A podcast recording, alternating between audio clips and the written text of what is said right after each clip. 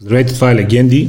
Днес с моят колега Веселин Вълчев имам удоволствието да разговаряме с доктор Антон Койчев. Много от вас го познават от политиката, по-малко от вас, за щастие казвам, го познават в качеството му на лекар. Това е една от тези професии, с които честа среща специалистите в тях не говори добре и е нещо, което не си пожелаваме, но а, повода за днешния разговор е, че започваме една вътрешна а, поредица в подкаста, която ще е само на тема здраве и ще е само с лекари, с специалисти и хора, които се занимават с медицина от научна гледна точка.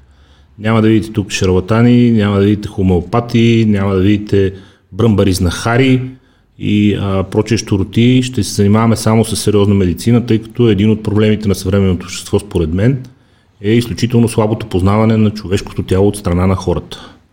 Хората изключително добре си познават автомобилите, компютрите, телефоните, телевизорите, пералните, но изключително слабо си познават телата и това е, според мен, една от основните причини в страни с по-ниска здравна култура, в каквато, за съжаление, ние живеем, да има, да речем в момента, по-висока смъртност при вирус, който е еднакъв за всички в цял свят. Една от причините е това, че ние не се грижим достатъчно за телата си, често вярваме на шарлатани, често се подвеждаме по щуроти и без да стъпваме върху традиционната медицина и върху огромните знания, които науката вече има за човешкото тяло, често сме небрежни към телата ни, което после рефлектира в тези ужасяващи цифри, които сме принудени всеки ден да гледаме в новинарските емисии, така че през рубриката Здраве ние много напред във времето да сме живи и здрави, разбира се, едно по едно ще ви запознаваме с органите в човешкото тяло, с системите в човешкото тяло, с това как те функционират, как да бъдат предпазвани от различни заболявания, как да бъдат лекувани, какви са първите симптоми, как ранно да усетите кога нещо не е наред и към какъв специалист да се обърнете, а, за да може първо да сме ви полезни на вас, второ да ви презентираме добрите специалисти в отделните теми и трето да ви помогнем от сърце за това да познавате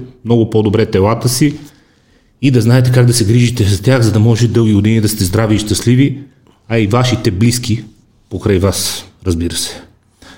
Здравейте, доктор Койчев. Добър ден. Приятно ми отново да се видим. На мен също. Още по-приятно ми, че няма да си говорим за политика, ако ще ми повярвай. Не, че не може, много сме добри и двамата в това, но... Да, да. Не... За по-сакрални ще ще говорим да, да, да. Не е това темата днес. А, били се представя първо на всички, които ни гледат. Да, казвам се Антон Койчев. От 30 години съм хирург, буквално от завършването си, главен асистент в катедрата по хирургия. Към момента имам над 3500 операции, с някои от които си да гордея, разбира се, в нашата работа, която е изключително стресираща и изисква както много познания чисто научни, така и физическа издържливост и има, разбира се, елементи на занаят. Това е една от тези медицински специалности, които при които а, не може без наука и без занаят. Тоест, ако ти нямаш някакви а, дигитални умения, не е смисъл, както съвременно влагаме, но да можеш да работиш с ръце, а същото време не си подплатен с много знания за човешкото тяло, няма как да се случи, освен всичко друго.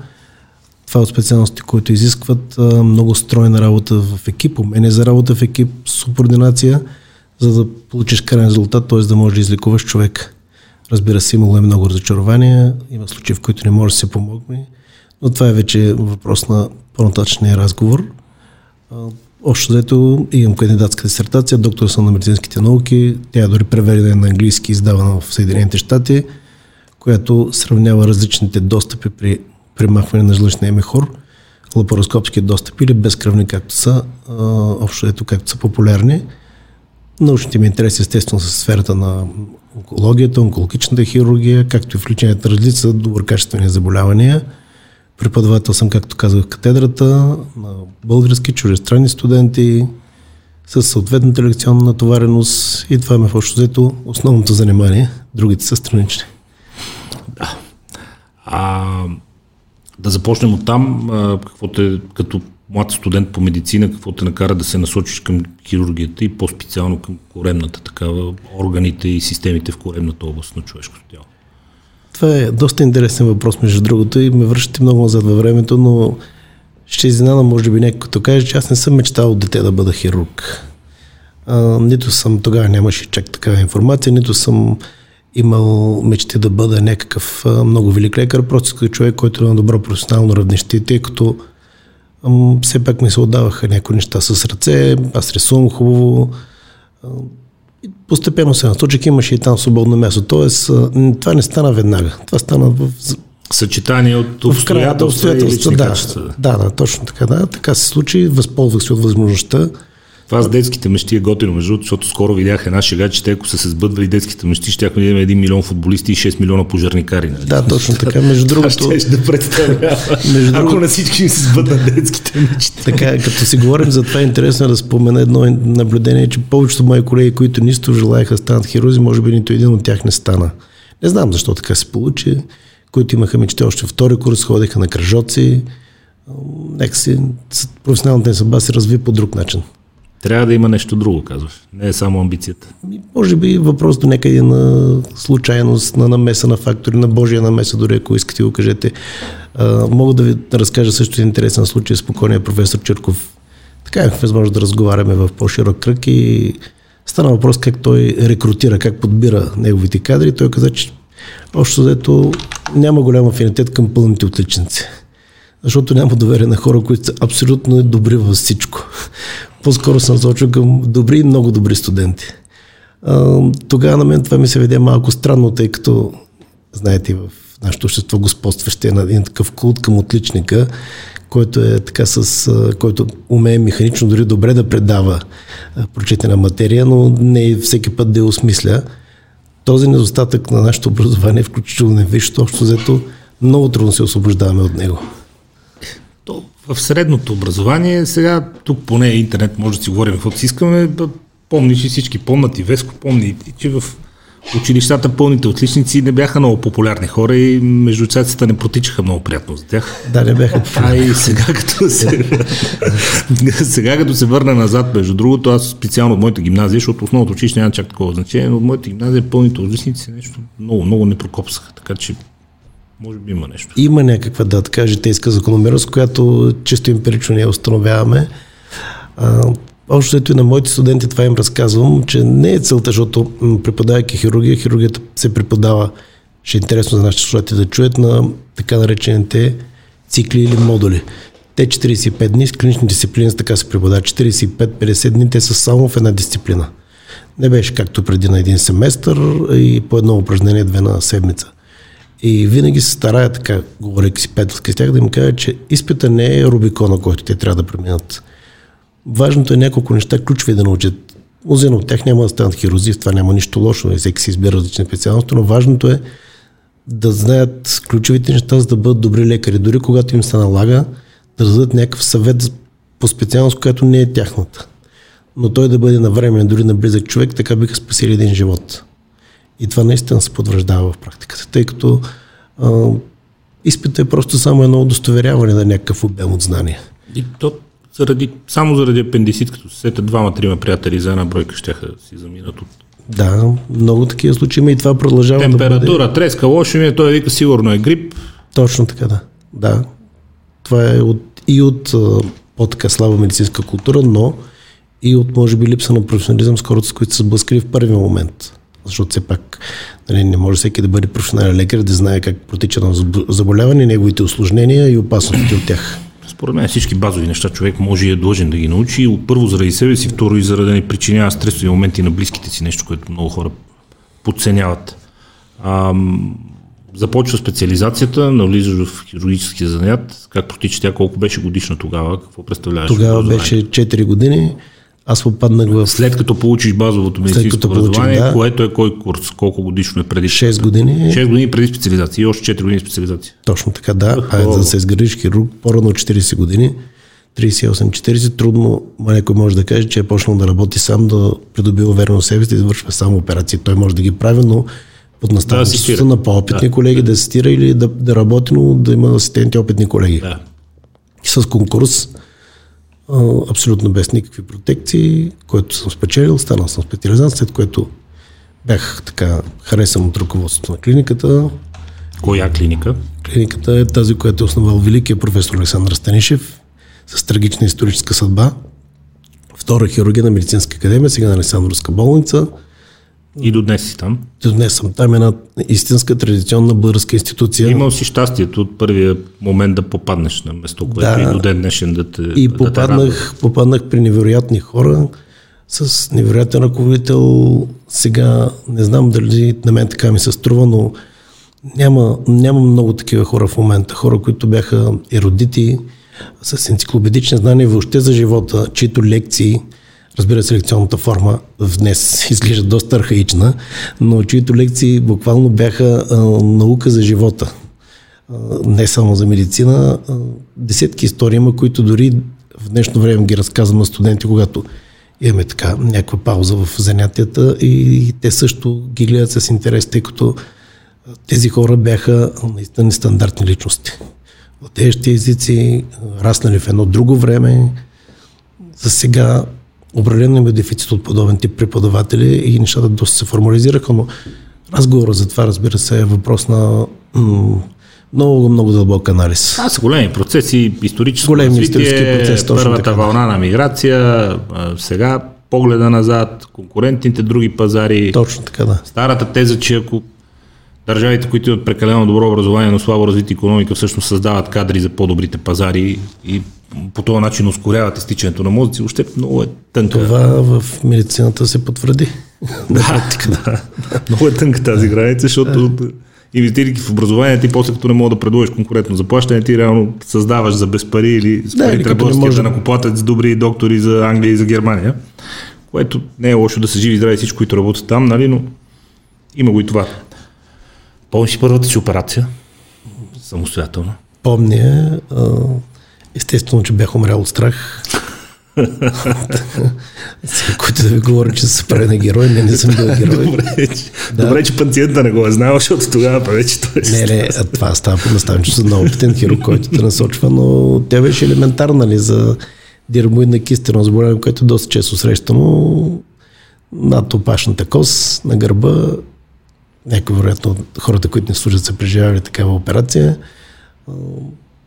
Вероятно, ръката ми не е треперила много, в никакъв случай не мога да кажа, че не съм имал тремор, но нещата минаха добре. После се грижих за пациента много добре, спомням и го превързах буквално през 2 часа, без да има нужда от това. Престарал си се. Да. След оперативно. Имаше момент на престъп... Даже предизвиках у него така известно притеснение, защо той съмнява, той ще да, идва непрекъснато. Съмнение, аз имам такъв а, наднормен интерес нали, към него. Така, но всеки е минал по този път и сега да ми изглежда забавно, но тогава съм изпитвал така много голяма отговорност и притеснение и постепенно Разбира се, първите години ти асистираш, а тогава въобще лапароскопската хирургия те първа навлизаше в световен мащаб и операциите бяха отворени с много голяма сложност, голям обем, много дълго. Буквално по 7-8 часа сме били на крак, но това пък калява волята, калява тялото, характера, виждаш много неща, ситуации.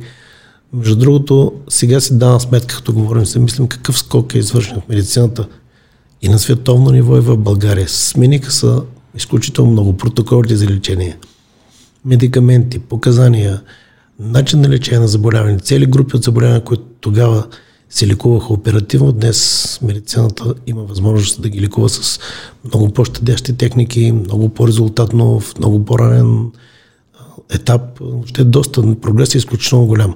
И между другото, тъй като е много актуално в момента да си говорим нали, за вакцини, вакцинация, знаете, всички станаха специалисти, епидемиолози, вирусолози. Без мене. Аз да. мисля, че се удържах вече 9 месеца се удържам, 10 да не напиша нито един статус, в който да или да кажа нека нещо, което да дори да загадне, че се опитвам да разбирам от вируси. Нека слушаме. Има моменти, в които трябва да се слушат хората, които наистина разбират. Вие поне имате какво да кажете. В общ план не става въпрос конкретно за това. Но... Тя главата ми е пълна с информация, но не, е, не е това моето тема. Предполагам, че ще бъде интересно все пак е да, да изясним някои неща много базисно на хората, които не слушат. Относно вакцините по принцип. Относно вакцините да презечем всякакви конспиративни слухове, които и аз чувам и някои от тях ми разсмият с абсурдността ми, други ме притесняват. има да ти променила ДНК. Да. така, първо не може с РНК да промениш ДНК. Това трябва да го кажем категорично. Това са две различни неща. А, сега, няма да коментирам глупости, как да ти чипират с наночастици или нещо подобно. И това вече е така. Мисля, че няма и смисъл. Това да. няма смисъл, Обидно но- и за нас, и за публиката. Чух една, а, така, един слух циркулира, не знам дали сте го чували, който е много, изключително също несъстоятелен, че тайно елита се бил вакцинирал с руски, руската вакцина. Първо, кой е елита и кой не е елита? Второ, Когато пак е РНК, те, какво да. те искат си променят ДНК-то. точно така, да разсеем. Само, че Ма те ние същи хора припадат по руската вакцина и плюят по РНК. Ох, да. Ма руската вакцина, като, технологична, като технология, всички казват, че а, тя е ефективна, но е съвсем различна от вакцината на Pfizer и на Moderna. Това са Друг подход. абсолютно друг, нов, иновативен подход. Няма лошо. Няма лошо, да. Окей. Ефективна е. А на AstraZeneca е същата вакцина, да. Тя се Чудесно. вкарва чрез аденовирус, който ти пренесе частица от вирусната РНК и по този начин предизвиква имунен отговор. Докато Чудесно. при другата се вкарва директно РНК.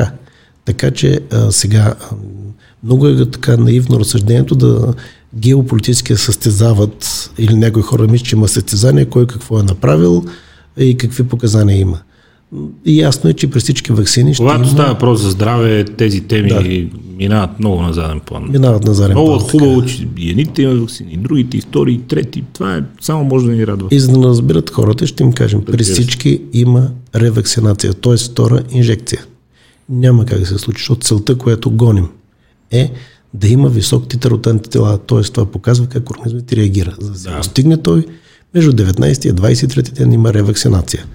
И за да разсеяме всякакви други съмнения, аз самия съм вакциниран от петък, няколко пъти съм питали при публични участия, за да знам от каква позиция говоря. Нали? От позицията на някакъв много знайко, който наблюдава отстрани, а от човек, който го е направил съзнателно. Тъй като това е доброволен процес. Нали? Това са другите глупости, които чуваме. Имате Верно. право, но трябва и да изявите воля. Трябва Може да изявите откажете. воля. Да. И всички умни, интелигентни хора, които съм убеден, че нас слушат в момента, всички са, голяма част от тях са такива, съм сигурен, трябва да знаят. Вакцинацията и вакцините е едно от постиженията, световните постижения на медицината. Разбира се, това се е случило. По-назад във времето, 19 век, като концепция, но това е наистина голямо постижение. Ако нямаше иммунизационни календари за задължителни иммунизации, до ден днешен щяхме да имаме изключително тежки инвалидизиращи заболявания и много висока смъртност. Така са победени полиомиелита, шарката, Полиомиелит, чарки, туберкулози и така нататък. Болести, които са били бич. Тоест, ако ние сме истински прогресисти в някои сфери, нека да бъдем тогава прогресисти и в медицината и да отчитаме прогреса и резултата от него. Да навлезем вече в темата, в която вие сте специализиран. Стомах, коремна област, органи в коремната кухина, всичко, всички системи, които функционират там, които, а, то е много странно да се каже, защото някои така жизненно важни, те всички, всички органи и системи са жизненно важни, но тези специално са а, свързани с а, много неща, тъй като те, а, за мен поне, за разлика от мозъка, белите дробове и така нататък, а, това как функционира а, стомаха и стомашно-чревната система на, на един човек предопределя страшно много неща. Ако започнем от неговите килограми, от неговия метаболизъм, от общото му здравно състояние, от това, кои вещества, по какъв начин се приемат и обработват от организма и така нататък и така нататък. А, когато се говори за стомаха, ние сме заградени от ужасно много митология, която продължава и до ден днешен и от телевизионни реклами, и от знахарски предавания, и от митове в интернет, и от откровени щуроти да, да кара хората да правят ужасяващи неща. Да пият сода, да, да а, алкални храни, да не пият кафе, пък да ядат повече ядки, пък так, защото едните били алкални, другите били киселинни. А, нека почнем от базовото. Какво представлява човешкия стомах, как функционира той и кои са важните неща като превенция, за да се предпазим от кои основни заболявания. Да. Стомаха представлява един кух коремен орган, изграден почти изцяло от мускули. Неговата основна функция е да складира храната и да започне процеса на храносмилане.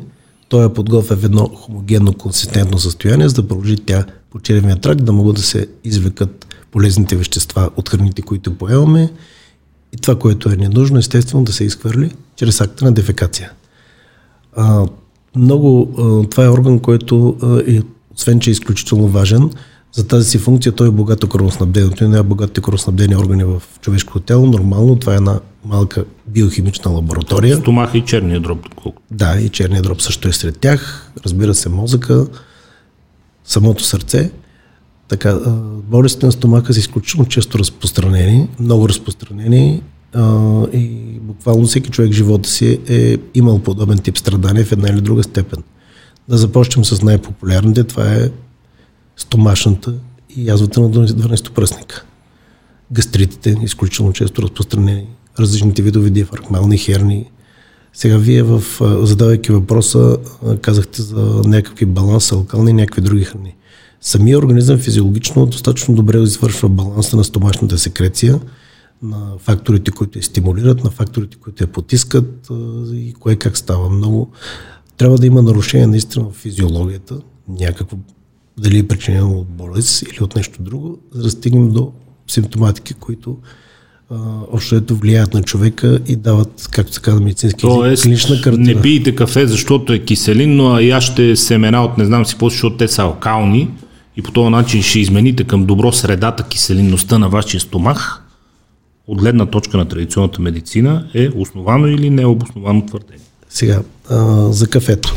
Кафето, естествено, че в даден момент повишава стомашната киселиност, но това не е един траен процес. Веднага има компенсаторен механизъм, физиологичен, по който киселиността след, след това намалява. Кафето самото е ценно като антиоксидант и това е доказано. Кафето не е вредно, разбира се, не е полезно човек да пие 40-50 кафета дневно, поради съвсем обясними причини. Но ако особено ако пиеш качествено кафе и имаш съответните знания да ги придобиеш за различните видови кафета, техния химичен състав, ти можеш да се чувстваш изключително добре и няма защо да се преценява, че може да ти повлияе на стомаха. Това, което влияе при консумация на кафе, това е съчетано с стрес по някаква причина. Сфинктера, който свързва стомаха с хронопровода и който нормално има висок тонус, т.е. не пропуска стомашо да. към хронопровода, в случая неговият тонус намалява, имаме пропускане на стомашното Може да или да върне... Да върне, да, да от това се получава неприятното усещане на киселини, напарене, много от хората вземат сода или някакъв, някакви други медикаменти. Ако а вземането на сода? Това със вземането на сода е останало времето на комунизма. Поради ли нали, Защото е доказано, че това, това води до временно облегчение, което доказано. Обикновено довежда с това облегчение се изразява чрез оригване, след което а, отново стомашната киселина се повишава. Така че това е изключително мимолетно като средство. То Когато става... организма има механизъм сам да регулира киселинността в стомаха и нивото на стомашни киселини, които са изключително важни и полезни, тъй като те разтварят храната, която да постъпи после в чревния тракт, какво причинява тогава въпросните гастрити и язви? Така, причинява ги нарушаване на а, факторите, които увеличават стомашната киселиност и тези, които протектират предпаза стомашната лигавица. Това става. Това, това от храненето ли зависи или от други Това освен от режима на хранене зависи от типа нервна система, от наследствена предопределеност а, зависи. Това са трите основни групи фактори, които влияят. Да, режима на, на хранене е важен, неговата а, регулярност, т.е. редовно хранене, а, избягване, разбира се, на прекалената употреба на, както всяко нещо живота на много пикантни храни, много литиви прекалено, храни. да, не. Българската кухня, между другото, не се характеризира с някакви такива крайности, да кажем, както мексиканска, латиноамериканска или пък, да кажем, в Юго-Источна Азия подобен тип храни се консумират. А, така че ние в това отношение нямаме от какво толкова чак да, да, да даваме съвети за диета. Те трябва да бъде балансирана като абсолютно всяко нещо в живота. Сега, много е важно обаче, имайки такива оплаквания, ние да предприемем и да знаем какъв правилен подход да имаме. Естествено, че първото, което правят хората, това е да се лекуват симптоматично. На пазара на медикаменти, за намаляване стомашната киселиност, телевизионните реклами ги заливат, даже едни пожарникари. Или, примерно, има, боли ме пожари... корема, дай ми хапче за корем. Нещо да. ме боли в корема. Не знам, какво Сега, ме боли корема, да... какво значи хапче за корем? Наблюдавайки се самите себе си, имайки познание, ако това нещо е транзиторно, т.е. трае кратък период от време, еднократно инцидентно, в това няма нищо страшно. Но ако това нещо продължава да се повтаря, много е важно да се замисли съответния човек, какво трябва да направи, нещо, което трябва да направи, се нарича фиброгастроскопия. Само тя може да обективизира, т.е. вкарва се един маркуч в стомаха, разбира се, този маркуч, казвайки, той е с тънък диаметър, това става под анестезия, за да и се оглежда. И през хранопровода се влиза през устата, с камера, през хранопровода с, с камера, тънък кабел. С тънък, много тънък оптичен кабел, под анестезия е болния, т.е. той не усеща рефлекса за повръщане си потиска, да. защото аз разбирам, повечето хора изпитват ужас, като чуят на нещо подобно и самата дума маркуч от тях навява някакви страшни асоциации. А, това не е маркуч, да ти поливаш на двора. Да, нито е пожарникарски маркуч, това е едно съвсем с като диаметър, на практика съвсем подносимо нещо. Осъществявайки това, ти имаш диагноза. Много е важно за, а, в патологията на язвата е един бактерий, който доста хора го знаят, хеликобактер пилори, той също трябва да се изследва. Има различни кръвни тестове, дихателни тестове, кръвни тестове, тъй като а, установяването на хеликобактер пилори води до промяна в терапията. От симптоматична тя става патогенетична, т.е. причинителя. Да. Има антибиотични комбинации, компетентните гастроентеролози ги знаят, изписват ги, контрола и нещата се решават. Има обаче други редица, други симптоми, които наглед доста безобидни могат да и крият по-сериозни страдания и това не въжи толкова за младите хора, колкото за техните родители, които те също трябва да ги знаят. Ако имаме дълго време неопределени оплаквания, като тежест, умора, отвращение към някои храни, които преди това са били любими, тогава трябва да се помисли, особено ако човек е над 60-65 годишна възраст, задължително се премине през същото изследване, защото за подобен тип наглед безобидни или не много ясни, отчетливо така изразени оплаквания, може да се крият по-сериозни неща, които пряко застресат живота на съответния човек. Каква диета бихте препоръчал на някой, който при, а, да речем, а, преглед, човек е достатъчно съвестен и умен да отиде и да се прегледа, когато нещо не му е наред. И при прегледа се оказва, че има или симптоматика, или наследствена обремененост, или предразположен към а, начални фази на, на гастрити, които после могат да доведат до язви и така нататък. Кои храни трябва да се избягват, освен лютото? Трябва да се избягват, да, люто, остри пикантни храни, пържени, ядките, пържени знам, храни. Тежко се обработват. Тежко се обработват, да, затрудняват стомаха, да. А, като разбира се, общото от пърженото трябва да се постараят да го изключат от диетата си.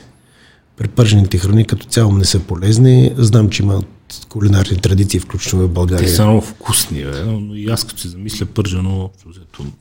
Те са, да, вкусни са. За човек може един-два пъти в годината да хапне, три пъти пет, но ако всеки ден да. яде пържено, нека си не е да. много. Освен всичко друго, те са а, и фактора за предизвикване на жлъчни кризи. Друго много често заболяване, жлъчно-каменната болест на храносмилателната система.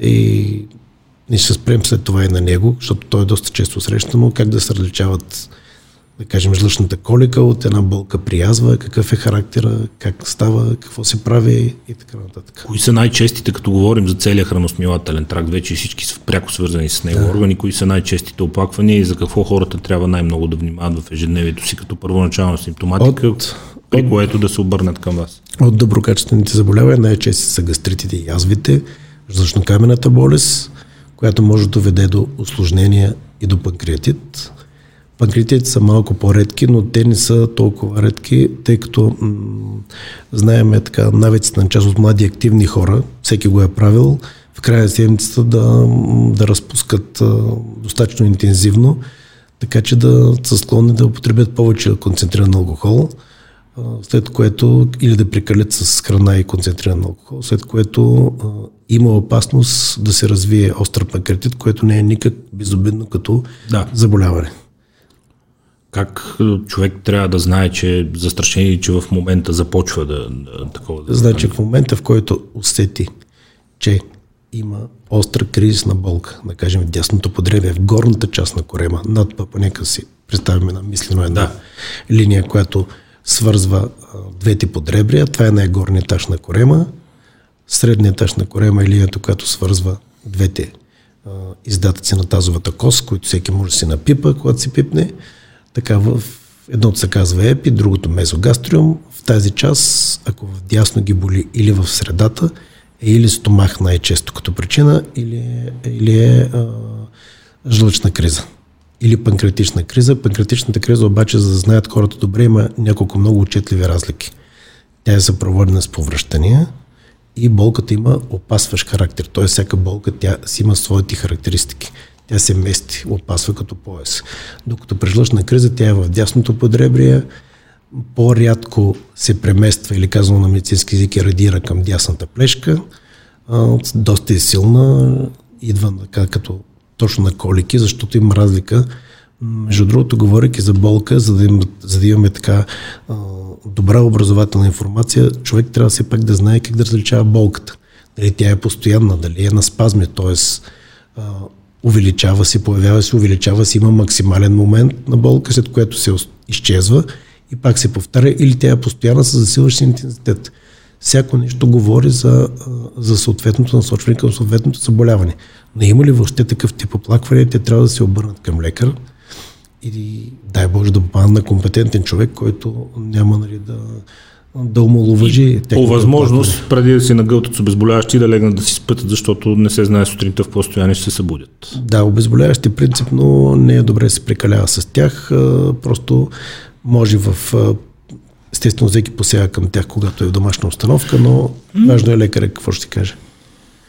Нека първо лекар да види защо боли, пък тогава те обезболяващи са най-лесни. От тук обаче нататък попадането при лекаря, аз така мога да им мога до някъде да обобщя как процедира, какви са правилата на добрата медицинска практика.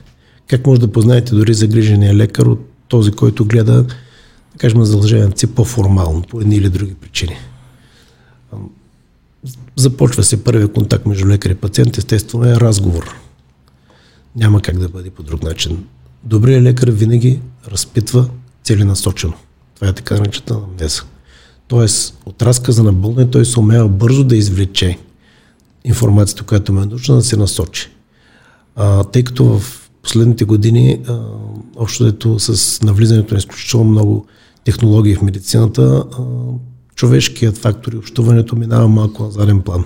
Понякога от него може да имаш много точна информация. Да, естествено, че в изграждайки този диагностичен алгоритъм, ти болен няма как да не мине без, без лабораторни изследвания, без инструментални изследвания, рентгени, скенери, магнитни резонанси, но изключително важно е да видите дали човека, който води вашия диагностичен процес, последствие лечебен, е много така си ясно структурирана мисъл. Защото има друг диагностичен подход, казвам на шега, като стреляш с автомат телефонна централа, назначаваш всичко и ако някъде нещо излезе. Да видиш къде какво ще излезе. Така наречен нали, рибарски подход. Сега. Хвърляш мрежата. Винаги в медицината има трудни диагностични случаи. Който е работил и ви каже, че не е имал случаи, в които не е могъл да постави със сигурност точната диагноза или предполагаемо, значи той не, не ви казва истината. Има такива случаи. От тези сравнително рядко. В повечето случаи, когато главата ти е ясно структурирано какво търсиш, работиш с болна, няма как да не стигнеш до диагнозата. Добре, това е когато вече има оплаквания. Ще го повторим много пъти в разговора и напред в всички епизоди, които ще направим на тема здраве. Обръщайте се при лекари, когато имате каквито да било симптоми, и вие ще сте по-спокойни, и близките ви ще са по-спокойни, ще научите неща за тялото си, които ще ви бъдат много по-полезни. Най-малкото, за да не се здобиете скоро същите симптоми, пак не се нагълтвайте с обезболяващи не си лягайте да си спите без да знаете какво ви е. Най-честите заболявания говорим за цялата стомашно-чревна система. Така продължаваме. Казахме за гастритите, казахме язвите, казахме жлъчно-камена болест, продължаваме надолу по стомашно-чревния тракт, а, говорим за доброкачествените заболявания и стигаме до изхода на стомашно-чревния тракт. Най-честото доброкачествени заболявания са хемороидите, общо взето и кървенето от тях, тъй като самите... Какво представляват те? Деформация на кръвоносните съдове на червата? Хемороидите представят решение на най-малките кръвоносни съдове, така речените кавернозни тела, които съществяват в хибридалния плексус. Това е едно сплетение от кръвоносни съдове, тъй като аналната област е богато кръвоснабдена поради важното и физиологично отношение. А, представляват а, а, най-малките между артериите и вените, най-малките им разклонения. Има едни кавернозни тела, които ги свързват те хипертрофират. Кавернозни пещерести, за да може като се напълнят с кръв да увеличават да. размера си. Между другото, пениса също е много богат да. на кавернозни да. тела. Да. А, така, увеличават размера си точно така, след което а, когато те хипертрофира, стената им се нарушава, започва да кръви, образуват се хемороидални възли и оттам вече има съответната симптоматика и имаме, разбира се, и буквално сме залети от реклами за хемороиди, непрекъснато някакви пламъци, нали, хората виждат в задните части нещо страшно Нищо страшно няма. Те също са плод на диетични грешки на консумация на понякога на храни, на концентриран алкохол, на пикантни храни и така. На недостатъчно течности, знам, на недостатъчно не се стената на дебелото черво да, и по-трудно се Хора, които допускат дълго време запек, да. които допускат дълго време запек, така хранят Тежки само диети, сам гладуване, да. пък без течности. Точно така, да, така. Така че това са най-често доброкачествени. Ако говорим за злокачествените заболявания, навлизаме в една нали, по-така. А пандисита? Сега, Той при вас ли попада като При нас попада апандисита. Диагностика и оперативно Сега да кажем намес. няколко думи а, и по-съществените неща за апандисита. Защото доста често срещано, колкото и да странно на хората, да. аз и то и съвсем наскоро, преди няколко месеца, просто за, за една бройка да изпуснем един приятел, млад човек спортист. Така, а, да. Апандисите представлява един рудиментарен орган. Той не е присъщ на човека. Имаме много такива рудиментарни органи. Дори ако се вгледаме да кажем, в тела на някой човек, ще видим начин на окосмяване. Това също е рудиментарно, ако е по един начин и ако е по друг начин, т.е. ако е нещо подобно на опашка. Така. Апендицит от този тип рудиментарни органи. Той няма никакво отношение към храносмилателната функция. Но той е свързан с ляпото черво и, и може да има различни размери и различни положения. Това, защо го казвам? Важно е да се знае, защото различното разположение на апендикса, в каква посока е насочен той, дали е към средата на тялото или страни, или надолу, или нагоре, дори зад червото, това показва болката къде е и трудността на диагностицирането. При проблем, при проблем с този орган на различни места ще се така, появи болка. Сега обаче, господин Харизанов, трябва да кажем нещо много важно, че в ерата на компютърния томограф, когато той вече е рутинно изследване, не е някакво екзотично, което беше преди 20 години, абсолютно диагностичният ритъм, всяка голяма и увеждаща болница има 24 часов работещ компютърен томограф, Отива се и се вижда и нещата стават безпощадно ясни. Сега времената, в които нали, това Какво беше... през да представлява апендисита на въпросния апендикс? Така, апендикс се представлява едно, апендикс едно слапо, сляпо черво, да. разклонение на сляпото черво на човека, малък червообразен израст. Така му е и гражданското име. Иначе латинското е процесо вермиформис. А, пика на апендицитите общо взето като възраст е между 9 и 16 до 18 години, което не означава, че човек в е възраст е застрахован от подобно нещо. Така че, защо той се възпалява лесно? Първо, той е много богат на ливни фоликули. След сливиците, апендицит е органа, който има най-много ливни фоликули.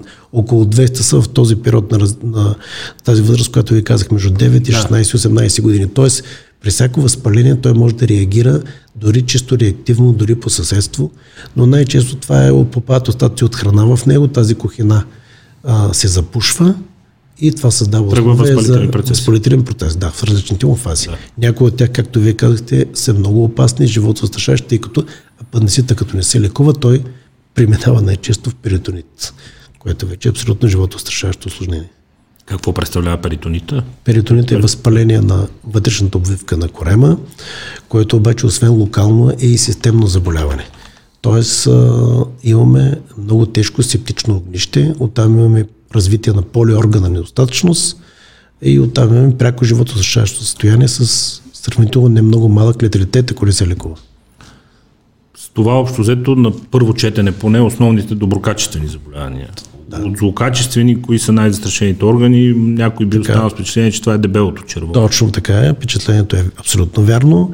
Дебелото черво даже спада вече и към социално значимите злокачествени заболявания, защото от болестите на храносмилателната система то стои на първо място като процент на съотношение на злокачествените заболявания и след а, рака на а, белите дробове и рака на гърдата, общо взето рака на дебелото черво, медицински се казва колоректален рак, е общо взето най-често срещано злокачествено заболяване.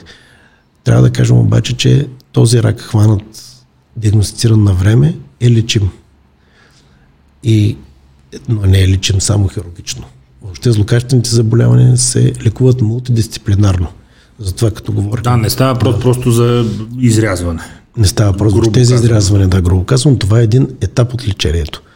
А затова всичко се изгражда от екип. Въпрос на късмет ли е ранната диагностика, защото за което и онкологично заболяване да си говорим, аз съм сигурен, че ви още в началото ще кажете, медицината вече е много напреднала, ако се хване в ранен стадий, нищо страшно не, не се е случило и можем да го лекуваме. Комплексно, разбира се. Не за всички е така, разбира се. Винаги ли става въпрос за късмет при ранната диагностика, защото аз не си представям как човек може рано да бъде диагностициран от безсимптомни Естествено, че не е проблеми. възможно. За късмет ли става въпрос за препоръчите периодични прегледи? Да, става въпрос първо за добра здравна култура. Става въпрос за подготовка на лекарите, които първи контактуват с пациента.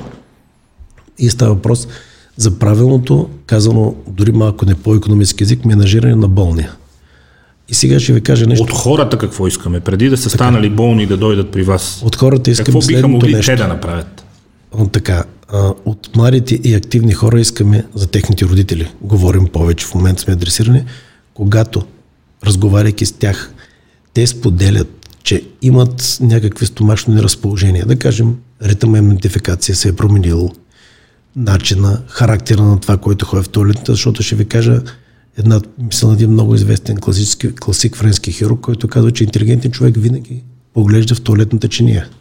Защото нали, няма срам от това нещо в крайна сметка. Срам да има, това си биология има, физиология. Има хора, които... Който е срам да, да не гледаме. Да, като че да е извършил престъпление. Така. Затова е много важно да имат контакт с тях, да ги питат, споделяйки такива оплаквания. А освен всичко друго, разбира се, профилактичните програми включват а, изследване, само че то се казва фиброколоноскопия, става през сануса, на една определена възраст. история. Пак, да. Сега, Оптичен кабел, навлизаме, кабел. навлизаме обаче с вас в една изключително голяма тема. Това е така наречения скрининг, скринингови изследвания, начина по който болните се а, сепарират, подбират в тях и така. Тъй като има определени ракови заболявания, на които генома на рака до голяма степен е разгадан. Определени гени и изследване на тяхната експресия.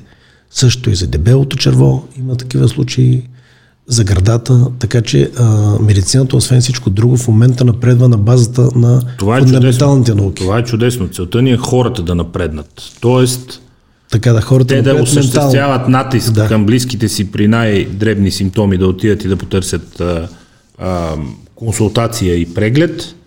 А от гледна точка на себеусещане, ако човек има претенцията, че се храни правилно и здравословно, пие достатъчно вода, ходи редовно от туалетната, така, ако изключим случаите на някаква тежка хипокондрия, които са много малко, като хора, обикновено никой човек, който много рядко има хора, които ще дойдат просто и така при лекар, без да не са забелязали нещо. Това е другия тип самочувствие. Нали? Аз пък вече нали, разбирам, чел съм, храна се здравословно, спортувам, пия вода, по 8 часа, всичко ми е наред. Няма какво ми се случи. Добре, това е добре, но а, няма нищо лошо в това да прочетеш какви са рисковите фактори, дали ти ги имаш. Това е достъпна информация на каква възраст си, какво трябва да гледаш. Сега, а, сравнявайки различните злокачествени заболявания, ще кажем, че диагностика на дебелото черво е много по-лесна, колкото да кажем на панкреаса, където ситуацията е много тежка. Вие нали, и служателите не могат да, общо да си направят сами извода какви изявени личности, световни лидери, като Стив Джобс, като Патрик Суейзи, актьора, като Лучано Павароти, въпреки, въпреки умряха от рак на панкреаса. Въпреки огромни възможности, които имат не само финансови, държавите, в които са били, в които са се лекували. Не, не започва ли още от ранна фаза някакви проблеми с нивото на кръвната захар, с инсулин? С... Не, господин Харизанов, общо взето ще ви кажат, за знаят хората един симптом, който той не е ранен, но е абсолютно а, сигнификантен, т.е. релевантен на ситуацията. Да. Когато пожълтее човек без болка, т.е. пожълтеят му склерите и кожата, и види, че урината му става тъмна и не е имал болка, почти сигурно нещата се касае за тумор на главата на панкреаса, тъй като той е разположен на място, на което притиска жлъчния канал, жлъчката не може да се оттича, този пигмент жлъчния отива в кръвта. Организма започва да се отравя отвъд. Точно така, да. Така че това е нещо, което появи ли се, особено при човек зрял възраст, никакви хепатити и такива неща не се мислят. Това става, това минава на заден план. Веднага, скенер, моментално и по-нататък поведение, според това какво показва скенера, какво показва изследванията, естествено оперативно и, подобен тип Рак на дебелото черво, рак на панкреаса, ракът на стомаха. Така, ракът на стомаха а, също е сравнително често разпространен. Разбира се, почти той е след рака на дебелото черво. Той е еволюция на предишни по-леки форми на стомашни заболявания ли е? Да, има такъв момент. Има такъв момент. Той е еволюция на, на, на по-тежки, но разбира се, също има генетично предразположение. Трябва обаче да направим няколко разлики в стомашните тумори. Стомашните тумори от епителен происход са едно, за които разбираме в тесния смисъл рак на стомаха, другите са лимфомите. Слава Богу, при тях нещата са доста напреднали като лечение. Те се лекуват неоперативно с химиотерапия, повлияват се, докато епителните тумори на стомаха, в които разберем в тези смисъл на думата рак на стомаха, там нещата са доста сложни и нещата опират много до качественото извършване на оперативна интервенция и до съответният, разбира се, хистологичен тип на тумора, тъй като е много различни хистологични типове по различни критерии. До някъде, както някой обича се казва като гражданственост, до някъде това е и божа работа, дали ще стане. Но това е свързано, както ви казах, с много тежки по обем оперативни интервенции, които затрудняват след това качеството на живота. Каква е симптоматиката там? Възможно ли е безсимптомно Сега, да се развие? Защото, за съжаление, за рака на дебелото черво е възможно безсимптомно да стигне стадии, до доста напред. Там е още, по това, още повече въжи за стомаха. Още повече възи за стомаха. Точно така, да, тъй като стомаха като орган има голям обем и една туморна маса трудно може в началото се диагностицира да даде някакви. Трудно може да повлияе върху работа на целия орган, за да го усетите. За да го се усети, да. Освен ако не е да кажем, стомаха има предна и задна страна, задната страна, той да прорасне към панкреаса, да има болки, когато вече е късно. Обикновено, знаете ли, има един такъв, той не е точно афоризъм, но а, ранните симптоми общо заето не са показателни, а късните, а показателните симптоми, отчетливите и манифестни, те са късни. Това въжи изцяло за, е, да, за, за рака на стомаха. Но вижте, една държава, държавите в Източна Азия, общо ето Южна Корея, Япония, това са държави, които са с, свързани с високо ниво на заболяемост в сравнение с Северна Америка, с Европа. Там, общо ето Япония, още 50-те години, тъй като имало буквално епидемична заболяемост, са въвели скринингови програми за рак на стомаха. Те самите са дефинирали а, като лидери в това направление, са дефинирали понятията като ранен стомашен карцином, а, дефинирали са различни типови операции. Южна Корея също е водеща в диагностиката и лечението на това изключително тежко заболяване. А стандартните, тъй като си говорим за ранно хващане на симптоматиката и целта ни е хората, да, да, които ни гледат и ни слушат, да, да си обръща по-голямо внимание стандартните изследвания кръвни, могат ли да светнат червена лампа, че нещо в организма не е наред от гледна точка на лекоцити, еритроцити и така нататък, така. реакция на организма към възпаление, към вътрешни заболявания? За някои видове злокачествени заболявания могат да светнат червена За някои видове? Да. Сега, когато има намаление на червените кръвни клетки или анемичен синдром, намаление на хемоглобина, обикновено – туморите в дясната половина на дебелото черво започват с анемия. Те нямат нещо, някакви много отчетливи симптоми. В дясната половина на дебелото черво. Буквално, тъй си представят тялото, да го разделим по средата на две половини, в дясната половина на дебелото черво. Те се демонстрират с това. В лявата половина, напротив, там симптоматиката е от коликообразни болки, тежест, понякога трудно изхождане, редуване на запек с диария. Затова аз казах, че трябва да питат родителите си, общувайки с тях, дали имат някаква промяна в, в, в ритъма да, дефикация. Да, нали? да. Какво, що, колко пъти, има ли запек, има ли диари, започне една дълга диария или редуване на запек с диария, веднага да го водят при гастроентеролог, за да се види дебелото черво. Няма какво да се опитват най-различни такива симптоматични средства, губи се ценно време. Но стандартните кръвни изследвания могат да светнат. Стандартните кръвни изследвания могат да. Нивата на какво трябва най-много да, да се гледа. Там, защото аз хода на 2-3 месеца правя, ама чисто заради спорта, нали? Следа си някакви неща, които не вълнуват. Вие оглеждате нивото на е, хемоглобин, еритроцити, левкоцити. Не казвам, че те са а, основно лабораторните изследвания са нещо, което поставя диагнозата. Диагнозата се поставя а, с комплексни изследвания. Те могат да бъдат знак, че нещо не е Но наред. те могат да насочат, да, когато, да кажем, имаш анемия трябва да имаш причина да имаш тази анемия. От кръвозагуба, от злокачествено заболяване, от кръвно заболяване. Това Нещо са е причинява, да. причини. Нещо е причинява. Нещо е причинява анемията. И ти си даваш нали, сметка. Едно е при мъж, друго е при жена. Да кажем за жените, ако имат млади жени в активна възраст, трябва да ходейки на гинекологичен преглед да видят дали нямат миомни възли, откъде става тая загуба на, на хемоглобин. От какво е анемията? Една общо е стандартна причина.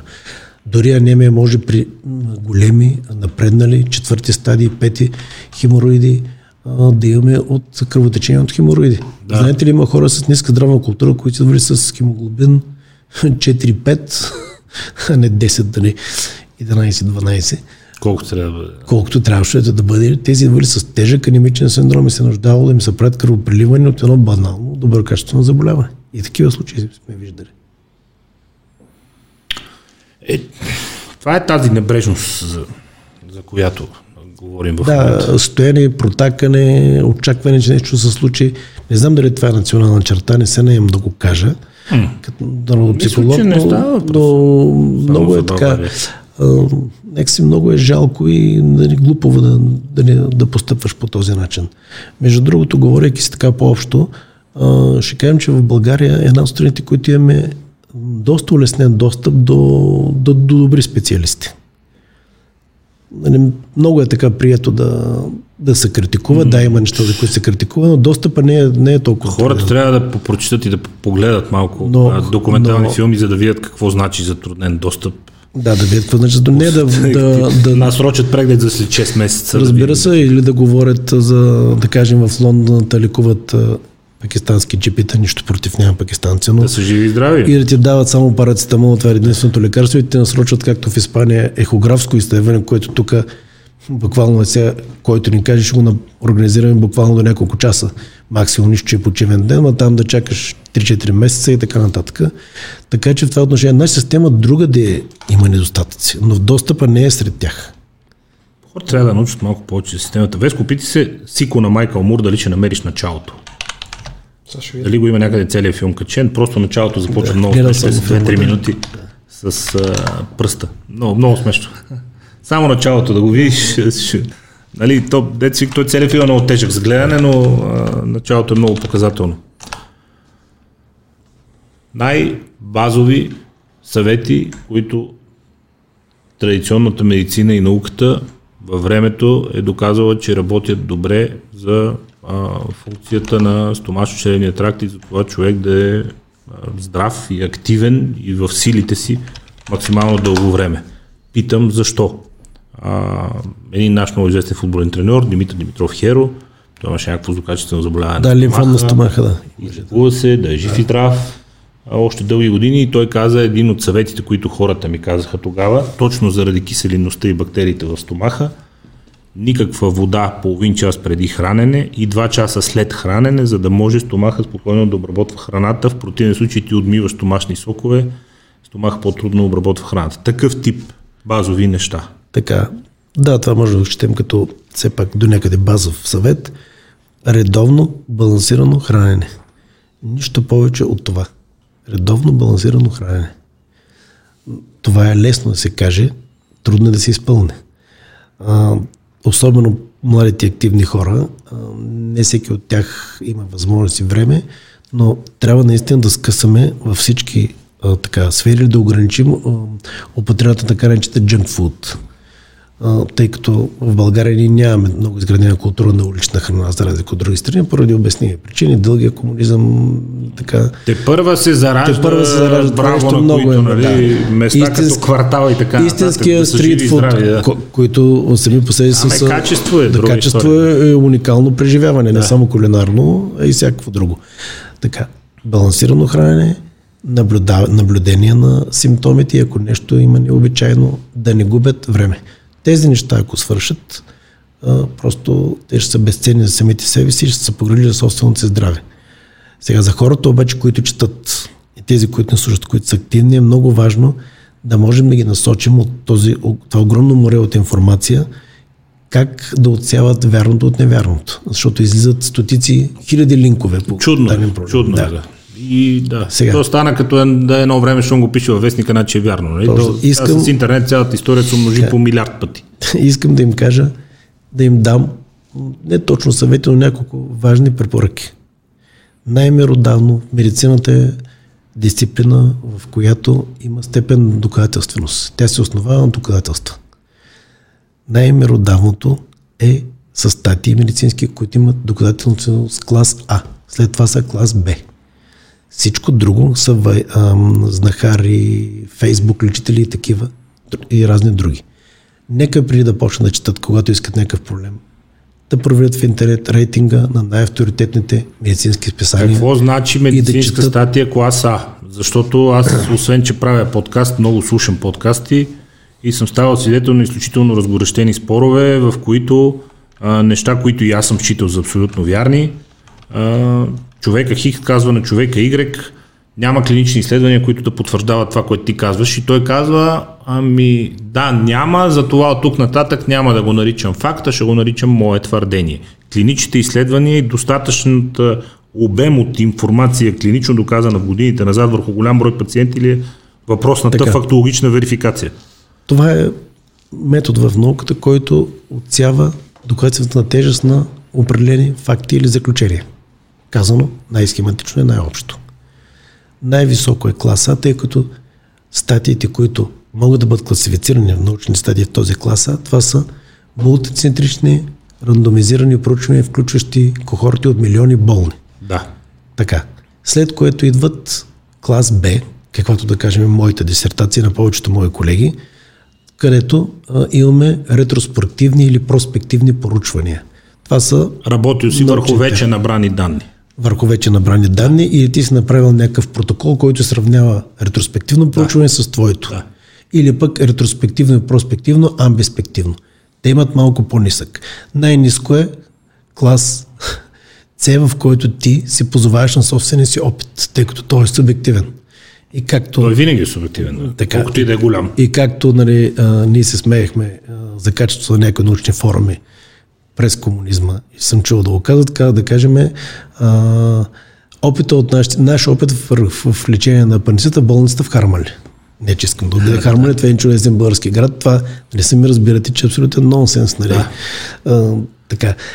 Хубаво е, че там, където има грамотни а, хора и грамотни водещи, които правят тези теми, аз пак ти казах най-вече покрай спорта много се интересувам, но те, освен всичко друго, упоменават и обема на въпросите извадки, въпросни брой изследвани хора, защото единия Дейвид Синклер, той е светило в момента в генетиката и в битката с стареенето.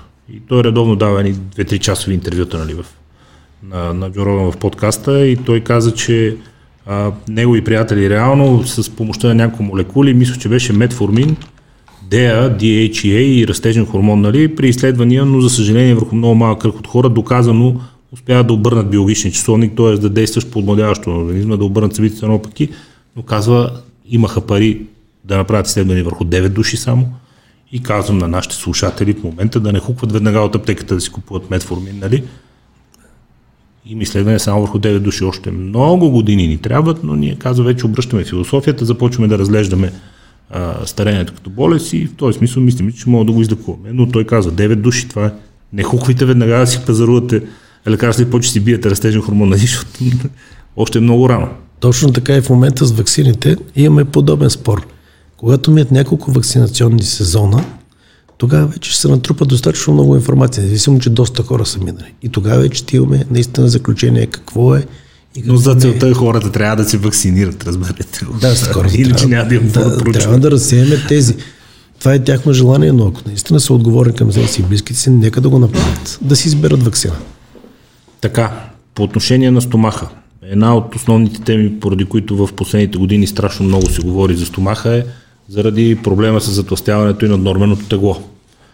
Разширения стомах. Моля те, опитай се да ни кажеш най-основните митове за разширения стомах и най-основните факти. Така, болестно затластяване е изключително бързо и, и лечението му е изключително бързо развива се клон на медицина. Той се развива и в България, но а, стомаха е мускул. Тоест, колкото по-голям обем ти го тъпчеш, той толкова повече ще се разширява.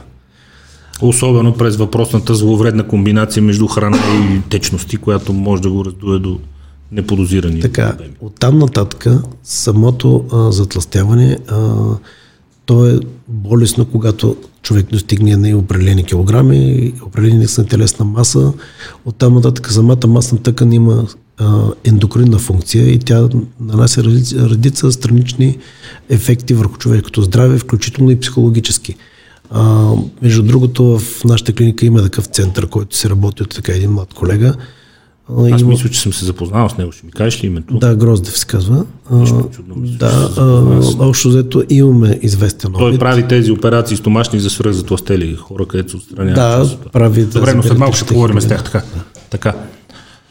Митовете за разширение стомах, че никога не се свива, че дори и да минеш на диета и да почнеш да ядеш по-малко, той си остане разширен, че разширение стомах те потиква да ядеш много и много хора казват, ми то вече ми е разширен стомах, какво да направиш, продължа да се тъпче, защото не непрекъснато съм гладен. Стомаха, така като си го представят. Чувал си го гаранция. Чувал съм. Гаранция си го чува. Аз за това се смеша.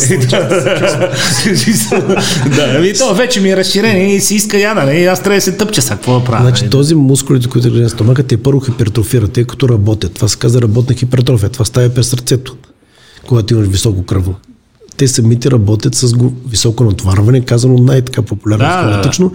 И първо цената му за диабет, след което той започва да се разширява така. Не е случайно обаче, основните операции за тластяване са с редуциране обема на стомах, тъй като обемните рецептори са тези, които влияят върху центъра на глада, дали ти си заситен или не. Мит или факт е, че някои хора а, стомашите жлези, които са разположени в горната част на стомаха, която обикновено е жертва на въпросните оперативни намеси за отстраняване на част от обема на стомаха, а при някои хора се отделя повече грелин и те са си по-гладни, независимо, че повече ядат, продължават да са гладни. Има ли свръхпроизводство на нещо такова, като свръхпроизводство на грелин и доколко това има значение за апетита? Разбира се, че има значение цял, цялостният докринологичен статус. Иначе нямаше да има хора, които да кажем, той е въпрос на тип на обмяна, на скорост на обмяна. Има хора, които сме забелязали, че дадат много са слаби, нали, поглъщат огромни количества храна или големи. Поне, огромни не, но големи, Хранят, да, да. да кажем, доста добре и не, и не ослабват. Така че, а, вижте, а, не случайно, както казах и при лечение на рака, това е също мултидисциплинарна дейност. Тя няма как да бъде без ендокринолог, не може да бъде правена само от хирург. Хирург, психолог, ендокринолог. Да се видят нивата на хормони. Разбира се, това, подготовката на тези болни включва изключително прецизно изследване на техния хормонален статус. Защото може да се окаже, че не е ефективна а, самата операция или не се постига очаквания ефект, или обратното пък, тя е доста ефективна с задоволителен резултат, много добър и така. Към днешна дата може ли да кажем, тъй като силно намаля популярността им, че онези неща с поставянето на балони, де се разширяваха вътре стомаха и с пръстени отвън, които да го стягат и да го стискат, общо взето изпаднаха от как да, то не е конвенционална медицина, това ми, как да го кажем, от естетическата част на Еми, вижте, да, общо взето популярността е. По едно време бяха голям хит, аз не виждам какъв смисъл ти като имаш разширен стомах да си сложиш вътре балон, който да го надуеш, дето още да го разшири, а пък ти да не мога да приемаш храна. И ти ще се стремиш да се натъпчеш. Не, те бяха заменени просто от много по-физиологично издържание и анатомично издържани операции. И в, Пръстените с пристягането. В настоящия момент те не са альтернатива на Royan гастрик байпаса или на слив гастректомията, двете основни операции. Те не са задоволителна альтернатива като резултат. Не са задоволителна. За това и намалява. Поради което, и затова и намалява тяхната популярност. Да кажем че да. са леко безмислени. Така, така минаваме но... вече на двете оперативни намеси. Така. Кои са двете основни оперативни намеси? Вие и казахте преди. Двете оперативни интереси е стомашния байпас, казва се RUNY, една бримка, която се скорява по специален начин. Стомаха първо се резицира, остава му се много малко обем, около 150 мл. Без да се отстранява да. част от него оперативно обаче. Не се отстранява оперативно. Се... Просто се прекъсва да. и се свързата кочерна бримка. По този начин става байпас на храната. Разбира се, оставя се чевната бримка, която става към 12 пръстника, оттам се минава жлъчерен панкреасен сок. Тоест, ние имаме общо ето един не толкова засегнат храносмилателен процес. Другата е просто оформяне на ръкав, казва, това се казва слив гастректоми, при която от към голямата кръвина на стомаха се, това е стомаха част се, от нея да, се изразва, да. се обема, да. Да.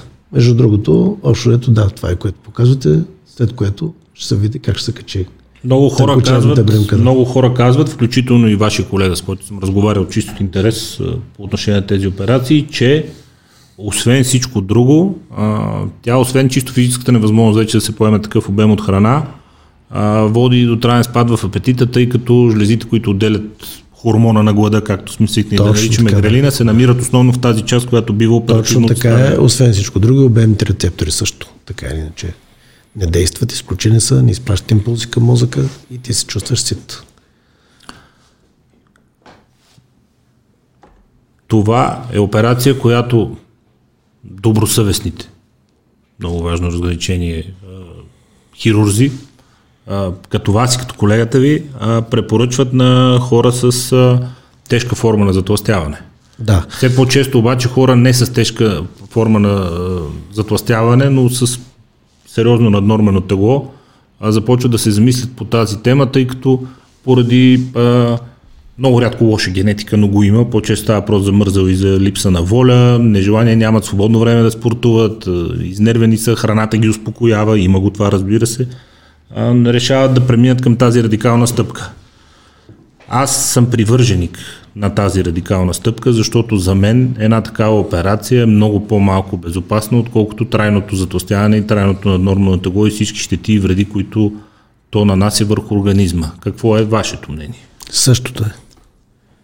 Ще ви кажа, че аз мога да кажа за себе си, че аз водя подобен тип живот. Не, не, не се страхувам да си го призная. Доста изнервен, нямаш време да спортува редовно и така но мнението ми е общо ето като стратегия съвпада с вашето. А, сега, но много е изключително важно е, за трети път го казвам, мултидисциплинарния подход, да се види всеки отделен случай и да говорим случай за болестно затластяване. Не. Какво разбираме под болестно затластяване, нека го кажем на хората. Това е затластяване четвърти. По Body Mass Index ли се по установява по процент от наднормени мазнини, защото по Body Mass Index е по Body Mass Index най-смешката я знаеш, нали, че той Арнолд се води тежко затластява, защото той е 130 кг на 1,75 м, но той е само мускули. Body Mass Index, различните а, ендокринни нарушения, които са доведени, които има съответния човек. А, така че това са общо ето показанията. Процент, разбира се, масна тъкан, всичко се разглежда комплексно. Всичко се разглежда комплексно и има определени да. показатели, над които човек над които попада човек в категорията болест. болест. Да. Между другото, ако искат нашите служатели, а, има една интересна проекция, вие сте гледали епизод от нея, моето голямо 300 кг тяло. Така се казва, че там процесът е наистина с... Защото в България ние нямаме или много рядко има толкова сериозно зластели хора, както в Съединените да. щати. Там се дават наистина е събити, борбата е епидемично, да, който е хорал там, го е виждал с очите си, аз съм го виждал, например. Там, между другото, процес е изключително добре, всичките му стадии показан. Всякакви случаи, как става, какъв е подхода, кога е операцията, кога стигат и така. Говорим за хора, които имат 300 кг тежат буквално. При тях общо няма друг начин, май. При тях няма никакъв друг начин, те загиват. Никакъв друг начин. Да. Альтернативата е смърт и то да, не е много приятна. Да, да, между другото там хирурга, който се занимава с този проблем доста дълги години, им го казва в прав текст. Да си знаят. Да. То хубаво време време се казва в прав текст нещата. да, да. При диагностицирана форма на тежко затластяване, а, има ли различен подход относно двата вида операции? Тоест, как вие казвате на някой за какъв тип от двете операции, как протичате, какво, какво е след оперативното възстановяване и какви резултати се очакват от тях. Въобще това са два различни подхода, след като казвате, че и двете са със своите плюсове и минуси. Като при всяка операция, разбира се, болните започваме от административната част, но тя е свързана и с професионалната много тясно. Им се обясняват вариантите, кои са по-добри и те подписват информирано съгласие, където всичко това е регламентирано. Да. Но... Аз доколкото знам от вашия, от вашия колега, постъпи се 2-3 дни преди това, с едни въглени, мисля, че се правеше някакво оцветяване, се снимаше. Прави се, много неща се правят преди това, разбира се, те минават и през ендокринология, психолог, да и така нататък. Тоест подготовката е дълга. Тя е, подготовката трябва няколко месеца. То не, а, не е просто добър ден. Взема, да това, не е операция, да, това не е операция по спешност, нали, която трябва да се извърши буквално за броени часове. А, но като аз казахме, че като клон от медицина той се развива, слава Богу, и за радост се развива и в България. Не, не, това е супер. Това е много хубаво. Аз, аз съм от тези, които го препоръчват на хората най-малко да се поинтересуват като и, евентуално решение. И като подход за всяка оперативна интервенция, въобще подход към болне, когато водещото е желанието да му се помогне, а комерциалният мотив е някъде много да, назад в подреждането да, на, да, на, на ценностите, тогава резултатът е добър. Тъй като и вие знаете, ние сме хора, все пак с житейски опит сме виждали, има една категория колеги, всяко слово е гума, които поставят комерциалното преди а, интереса в някои случаи на болне. За съжаление съм попадал на такива. Сега, не е било в мой интерес това, което сме предлагали. Чисто човешката етика и професионална изисква. Когато в дадена област знаеш, че някой е компетентен и а, има човек, който има повече опит от тебе, ти да го кажеш, не да кажеш, че си все и все. Тук а... обичаме да се придържаме към позитивния сценарий. Вие ще си говорим спокойно с хора, които са ни приятни и се пред... обичаме да се придържаме към позитивни сценарии. Негативизъм има достатъчно извън, извън нас насякъде. Позитивният сценарий. Идва човек, диагностициране, тежко затластяване, той сяда и ти му казваш, пътищата са два. Какво се случва при единия тип операция на стомаха, какво се случва при другия тип операция на стомаха? Така, освен ти му казваш чисто хирургичните Колегите ефекти, казват, да. че е за операция човека, подкрепят, да, има нужда. Подкрепят, има нужда, те са го изследвали, ендокринолозите казват, тяхното дума много тежи, защото за клетките, за които говорихме, стомаха и така, това е Общото изследването е тяхна работа и след което му се обяснява едната и другата операция. А, и двете ли са лапароскопски? И двете са доколко за онази с изрядането да. съм сигурен. Нали? Това е много малък разрез в да, а, това са няколко стената. разреза. Вижте, всички, за да сме съвсем неясно, всички лапароскопски операции протичат по следния ред. Трябва да се създаде пневмоперитонен да се вкара газ въглероден двуокис до под определено Някаква анимация дали може да намерим тази операция, да е анимация, да не е така под определено налягане. Да. да. След което да създава се работно пространство и се вкарват тръбичките, троакарите, през които се работи. Всички операции лапароскопски се извършват по този начин. Сега, те са придобили гражданство като безкръвни. Това не е точно така, тъй като има малки инцизии и разрези, но щом така е придобило гражданство, окей, така да го наричаме. Нали. А, да, Извършват се също лапароскопски с, с специални механични ушиватели, както видяхте на вашата анимация, с коби. Да. Всичко това става по този начин. То няма как по защото такава голяма оперативна травма, извършена отворена операция, е изключително рискова. Няма как Добре. да се случи. Двата подхода такъв е единия, вече го обяснихте, прави се байпас, при който тънките черва се връзват по горна точка на стомаха. Другия стомаха просто става по-тесен, един ръкав остава от него, затова се казва слив гастректомия, за да може да бъде разбрано доста популярно. Така. А, какво е разликата след оперативната, колко бързо се усеща ефекта и какво казвате на хората за след операциите, когато им излагате така, този варианти. екип, който ги следи, мултидисциплинарен, продължава да ги следи след оперативно.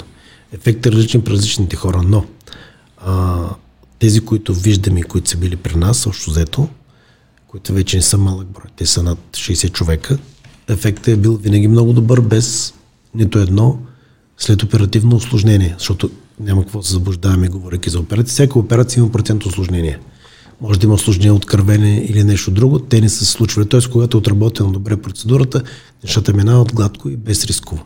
И когато пациент е съвестен и когато това, пациент, сте му казали когато е съвестен, да. Но контакта с него той е за години. Той не е както през да, не сте операции. Да. да, защото има операции, при които излекуваш го, решаваш, спасяваш му живота и след една седмица се разделите и се чувате по определени да. поводи, ако той спомня за теб, което нали, в повече случаи се случва, но има случаи, в които не се случва, това не е толкова важно крайна сметка. Не е толкова важно, защото аз ги разбирам хората, които се стремат да забравят тия периоди и да, да, да. Нищо да не ги подсеща за тях. И тя ги разбирам. Какво се случва с организма на човек след този байпас? Започва да а, приема, да освоява по-малко калории. Потиква ли го нещо да започне да приема по-малко калории? Извън, разбира се, мисълта, че ти оперира стомаха. Не, то се сменя целият начин на живота и начин на хранителен режим. Просто самия организъм му налага той да се смени режима. Импулсите към мозъка, ако можем да го кажем така. Сигналите, че си Просто гладен. сигналите, точно така, да просто... То, на това се базира всичко. Ти, иначе няма как да се пребориш тази зависимост. Много трудно е. Има ли разлика в а, скоростта на намаляване на теглото в зависимост от двата подхода и в поддържането му напред във времето? няма някаква но все пак гастрик байпаса, руен май гастрик байпаса, Общо ето е с по-значително сваляне на тегло. По-значително. И по-бързо, да. Без оперативно да се отстранява част от стомаха, просто на друго место се... Да, да. Докато при а, слив... При слив гастроптомията, там по-скоро... Да, се отстранява да част от стомаха. Да, отстранява се, той просто му се намалява обема. Да. Това е, на това се базира философията. Там а, загубата на тегло а, не е с така голяма скорост в повечето случаи. По-скоро това е един вид една отстрочка във времето, хронологична, за да можеш да си смениш парадигмата и начина на живота. Ако имаш волята и Ако имаш волята, да, да ти получаваш просто отрязък време, в който да го направиш. В какъв случай тези операции се поемат от здравната каса, когато е на лице диагностицирано тежко медицинско заболяване? Тези случаи не се поемат на здравната каса, по-настоящем те са като а, под формата на платена услуга, така са така са уредени. На този етап, още, така се не поема такъв да, начин като, на решаване тъй като, на проблема. Тъй като разходът е доста голям като консумативи, но ние сега ще навлезем в един така още по-концептуален разговор, въобще кое, какво се поема и така нататък. Като цяло консумативите медицинските и Това е дълъг и безкрайен разговор. Специфичните не се поемат от здравето. Хората ти казват, за достигането си го виновен само защото се тъпчеш, въпреки че всички ние като общество сме наясно, че един човек като затласте, после ще трябва да платиме сумата и лечение. Ами тогава да нямаме метадонови програми за наркоманите. Нали? По да, да. да ги забраним. Да, не, не, е така. Към друго присъствие. Не е така. На всеки може да се случи това нещо. Това ли е типа операции, който хората си правят общо взето за добро при специалисти като вас, без да ги притиска някаква животоспасяваща медицинска нужда? Да, общо взето да, разбира се.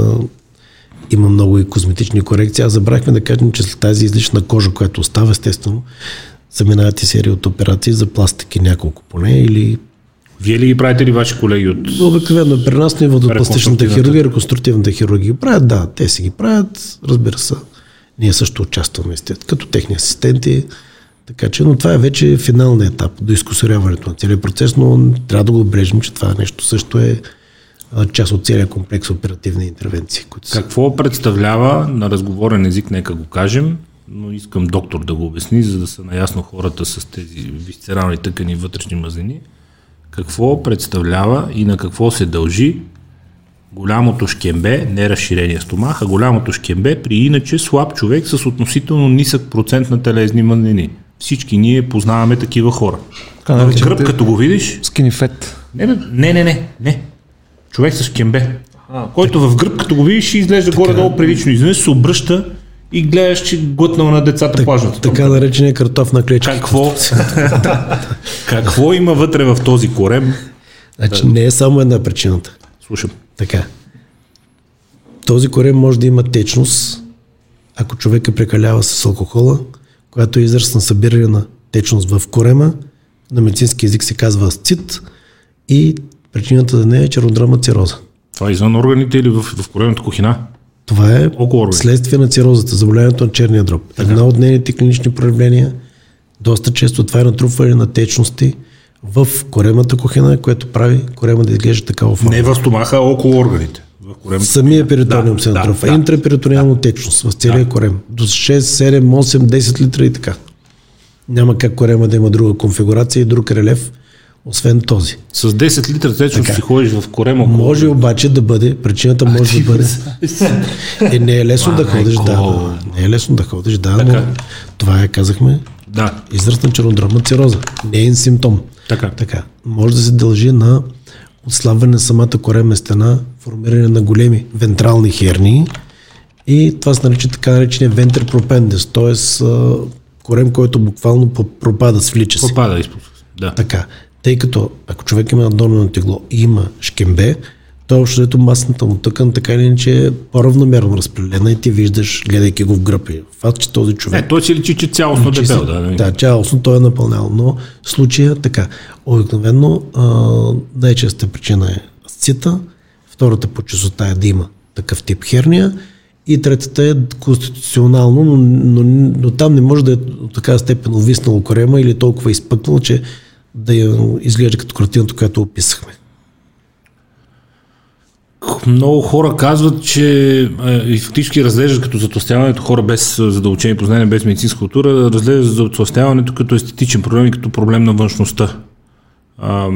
Доколко а, може да бъде, как да кажа, хванато, че вече има човек проблем и с вътрешното затластяване, т.е. с затластяването около органите, висцерални тъкани и така нататък.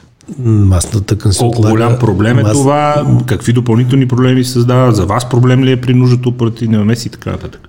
Проблем е, разбира тъй като технически все пак при по-пълни хора операция се извършва по-трудно поради ред причини. Дали е лапароскопска или отворена, особено пък класически отворена операция, при тях е още по-трудно да става. масна тъкан, тя се отлага и във вътрешните органи около тях. Разбира се, да. местата, на които се отлага е под кожието. Не, защото хората чувстват масна тъкан и масови случаи си мислят за бедрата и за допето, нали? Ето това е най-малкият да, проблем. Това е проблем сега, на естетиката. Друго не, много често, което ще чуете да говорят в разговор, аз имам омазняване на черния дроб. Какво, какво означава това? омазняване. Първо, най-често това е при изследване с ехограф. Се виждат ехографски промени. Бялата раса, принципно, това не е рядко срещано. Това обаче не е заболяване. Това е едно физиологично състояние, при което черният дроб общото натрупа повече масна тъкан и то се изобразява ехографски с определена картина. Както знаем, ехографията е светлини и сенки, общо да. Така.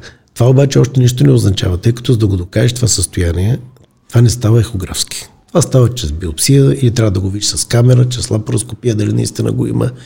И съответно това да вземеш, да, да, да си отидеш пред специалист, който ти назначи някаква диета. Нека да не се притеснява човек омазняване на черен дроб, че това е нещо много страшно.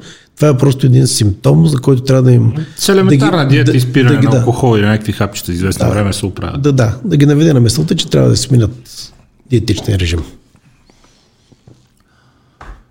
Има ли начин а, затластяването, въпросното, вътрешното на около органите, което за мен е много по-опасно от външните естетични драми, а, да бъде лекувано и отстранено без общо намаляване на теглото и без а, решаване на проблемите на цялото тяло? Не.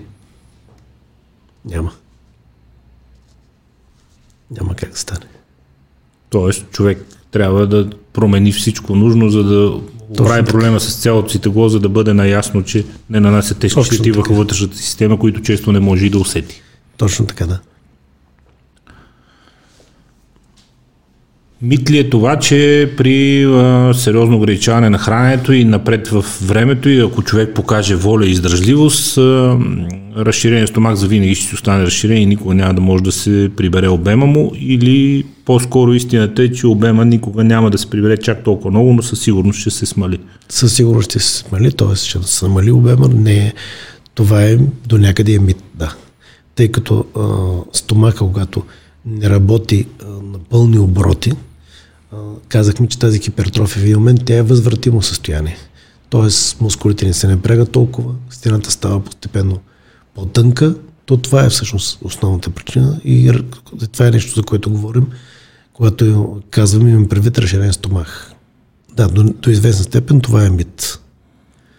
Да не че... се осланят на него хората, че вече понеже веднъж са качили кила и той каза за кога вече. Не, не, това е оправдание, по-скоро въпрос на психическа основа е оправдание за по-слабата воля за си поддържа воля, диета. Да. За слаба воля. А, вреди ли гладът на здравето на стомаха? Защото а, аз съм привърженик на гладуването в смисъл, че тук и с Веско сме си говорили много пъти в последните години, така наречените интермитен фастинг, 16-17 часа на ден гледам да не ям нищо и а, чувствам се чудесно. Според мен леко ми се е намалило обема на стомаха, не поглъщам вече толкова храна на едно ядене. Много хора обаче казват, ама то като стоиш гладен, пък като пиеш кафе на гладно, пък като пиеш вино на гладно, ама то така нататък. Според мен това са щуротии, тъй като а, проблема с затластяването в наши дни се крие върху изобилието от храна, а не върху качеството на храната или вида на храната, толкова колкото върху изобилието. Предците ни често не са имали по 2-3 дни какво да ядат. Това не е било кой знае каква драма. Да, не е било никаква драма. Преди ли гладът на стомах и на здравето на стомах? Ако не е болестен глад, анорексичен или някакъв друг, не вреди. Тоест, ти не това, си което против вие така казахте, наречен интермитен фастинг, аз ям сутринта от 10 до към 4 е, след обед, гледам да си легна е, вечерно време на гладен, стомаха е, да ми се прибере. Как може се, за нещо, което е категорично доказано медицински, че това е една стратегия на, на, на здравословно хранене. Разбираш, че не, не съм против как. Доказано е медицински, доказано, че работи и че е здравословно. Разбираш, че е доказано. Това, а, между другото, е обект на една доста така бързо развиваща се, макар и не толкова вече млада медицинска дисциплина, хронобиологията. От което също се очаква да от много големи пробиви. Въобще във всички, както с какво се занимава тя? Ами тя се занимава с връзката между различните биологични процеси, как те се развиват във времето. Във времето. Управлението да. във времето. Така че това е израз дори на това. Ами, то е израз на много неща, защото те, ако човек се поинтересува малко повече, то реално по време на глад ти а, скача производството на хормони, а, пък то, да. като си легнеш вече на време гладен, ти през нощта отделяш най-много тестостерон и растежен хормон, тялото тогава се регенерира, ти ако си, гледаш, ако си легнеш гладен, го подпомагаш този процес. Да. Нали, Между другото, вие имате доста добри базисни познания по физиология, по биохимия. а, е, Установявам сега от разговора. опитвам се. Ама не, заради спорта е всичко. Смисъл, то човек като се стреми да бъде активен по, по, по, повече време. и Се... Така, физиологията и биохимията, така за, за хората, които не слушат, са базисни медицински науки, заедно с анатомията.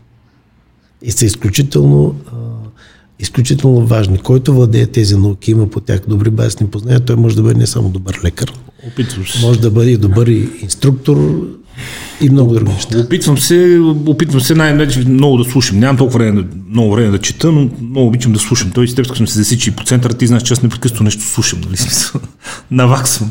А, течностите и стомаха. Аз съм установил, че особено когато съм гладен, ние това се смеем и с моите приятели, защото всичките вече съм ги преминал общо взето на, на интермитен фастинг и след 3-4 след обед, нас поне втората тренировка се събираме към 7-8 часа вечерта, то не може да яде след 4, защото пък ти е тежко на тренировката. А след тренировката вече никой не яде. Повечето са свикнали и другите, които са по-отскоро, па им е съвестно, нали? За какво си ходил да блъскаш един час, като после седнеш къщи и се намуваш, нали? А, но а, това, което си говорихме с тях е, че не си ял, нали, последно хранене за денят било към 4 след обед, после си тренирал, прибираш се и си умрял за вода. И то е много смешно, защото ти като изпиеш една кана вода и след 3 минути си в туалетната, понеже като няма храна в стомаха, течностите много бързо преминават през него. Тоест, сами по себе си течностите разширяват ли стомаха? Доктор Койчев. Не, не го разширяват. А, ще ви кажа нещо. А, самия стомах произвежда течности. И така, изпитвайки студентите, за да разберем дали те имат базис на по физиология, казваме, айде сега да ми да отговорите на въпроса, колко приблизително, разбира се, тук нямаме точни мерки. Да. Така, и сега ние, за да ограмотим нашите слушатели, ще им кажем, примерно, колко слюнка произвежда за 24 часа един човек. Литър, литър и половина. Стомашният сок е 3-4 до 5 литра. Панкреаст е между 1000, между литър и 200. Жълчен сок е литър и 200, литър и 300, според това какво ядеш. И когато не може студентът да отговори на тези въпроси, Ти към 12-13 литра базови течности на ден произвеждаш, представяш си. така че червата също имат черевни сокове. Нали, пак зависи Ако тялото е Така че снабдено с достатъчно вода, самия- уважаеми самия разберете, зрители, че самия стомах Пийте вода, стомашен- защото трябва да произвеждате течности. Стомашен сок. Да. Да. да, така че нали, за да имаме представа. Течностите сами по себе си не разширяват стомаха. То... Не. Тоест, бираното коремче заради самата бира е мит, то е резултат от прияти много калории и от нещата към бирата, от картофките. цапските. Напълно естествено, точно това е отговора, да. Между другото, скоро аз на някого казах, май на тебе не знам дали ти го казах, Матю Маконахи беше на гости пак в, в един подкаст и обясняваше как е свалил, защото той свали брутално много килограми за този филм, гледал си от Texas Gentleman's Club, там дед продаваше лекарства за спинозни по втория Да, начин, снабдявате болни от списък. Той там е 60 кила буквално. И той има едни снимки, там е като мумия. А, препоръката била, разбира се, ограничаване на калориите и да се храни само до обяд, колкото си иска вино вечерно време. И той вика, аз бях толкова гладен, че пиех по две шишета вино, за да мога да заспа, защото съм и гладен, но вика, пиех колкото си искам вино и е свалил от тегло 80 кг, което по принцип е супер ниско, то е слезено на 65. И вика, свали ги, пиех си вино вече време, колкото искам, за да мога да заспа. Въпреки, Тоест, че уж говорят проблем доста между- калорично. А, не, не, виното не е от... Не, Това също е виното, мит, да. Виното не е от най виното не е най-калорично, виното обаче също много мощен антиоксидант, червеното вино има предвид. Аз вече на време чаш червено вино и то си го пия с терапевтична цел, медицинска. нали, Не, не. Много можем да говорим за вина и аз като вас навлизам в така в, в винената география, да. А, е, те първа, те първа. А, тютюнопушене и стомах, много хора казват, дори и пури като пушиш, секрета, никотина, влиза, дразни, оттам се освоява. Точно така е. Няма как. Нали преглъщаш. Пушейки През продукти. Разбира се. Това е естествен, човешки рефлекс, физиологичен рефлекс. Може да се каже по-малко вредно, повече вредно и така нататък, защото има хора Ще- пури си живи и здрави. Не, те- Казват, че понеже не се гълта директно дима, Сега, оставяме с тази ритуалната страна и социалната страна на пушенето и за някои хора това е статус, нали? Окей, абе готино е. да, готин. Удоволствие е безспорно. Да. Аз не съм го изпитвал, не съм му фен, но това не значи, че аз трябва да го отхвърлям. А, сега, Не може да се сравнява, разбира се, вредния ефект на тютюнопушенето в класическия вид на горящите цигари. Са цигарджийските тютюни, те са да. минали пред индустриална обработка, добавени са им химикали, тя цигарата по друг начин мирише, да, кисело е. Но... Така, да, което категорично е вредно, но за храносмилателната система тютюнопушенето не е сред то разбира се влиза за някои злокачествени заболявания като фактор, да кажем както са рак на белия дроб или за сърдечно-съдовата система, тъй като никотина и тютюнопушенето е пряко свързано с повишаване на периферното съдово съпротивление, т.е. съдовете стават ригидни, оттам се развива хипертония, оттам се развива хипертонично сърце, когато ще покарате някой специалисти кардиолози, ще ви много по-добре мен ще, ще ни препоръчате и ще поканим, да. Да, но, но да кажем е изключително вредно въздействие пушенето има върху кръвоносната система. Освен върху белия дроб, така че и върху стомака естествено. Мит или реалност са стигматизирането и, как да кажа, оплюването от страна на най-вече веганското и вегетарианското движение на всичките тези ета и допълнителни съставки, които съдържат иначе диетични и безкалорийни продукти, защото а, аз нямам никакъв проблем с тях. Всичко е химия, всичко около нас е химия. Ние се състоим от а, химични елементи, от химични частици.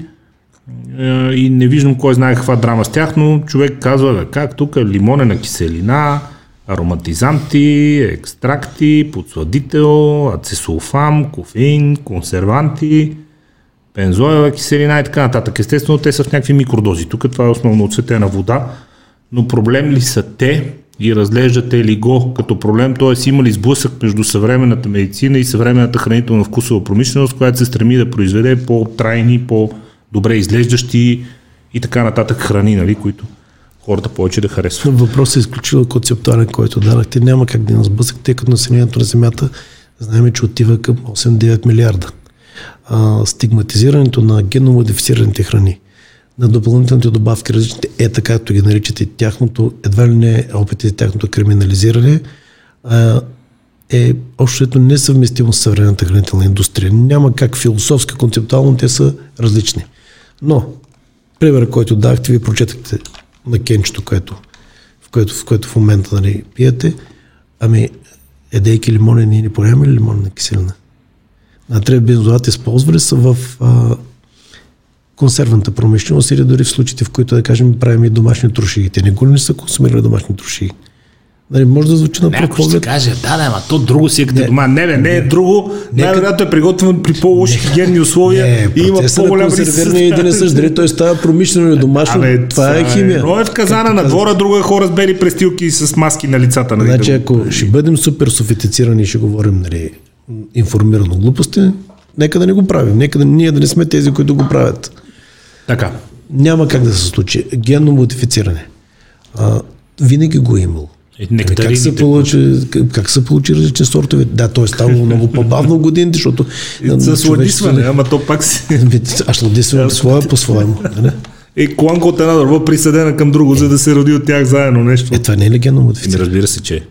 Тогава, е, аз, не, тогава... Всеки, който казва, никога не, не питам ГМО и дъвче нектарина, нали? То е много смешно. Не, изпадахме в едни крайности, които това разбира се такива по-скоро социални процеси. Да, разбираме ли, че проблема въобще не е в това и в така наречените съвременни храни, а просто в изобилието и в излишъка от храна, която ни заобикаля. Точно така, това е проблем. Аз вярвам единствено и само в това, защото нищо не дава както преди малко си говорихме за начин, по който според хората, няма клинични изследвания и научни факти, които да потвърждават, че съвременните храни вредят на хората, продължителност на живота, качество на живота, начина по който хората изглеждат вече на 40-50 години. Няма нищо общо с преди 50 години само.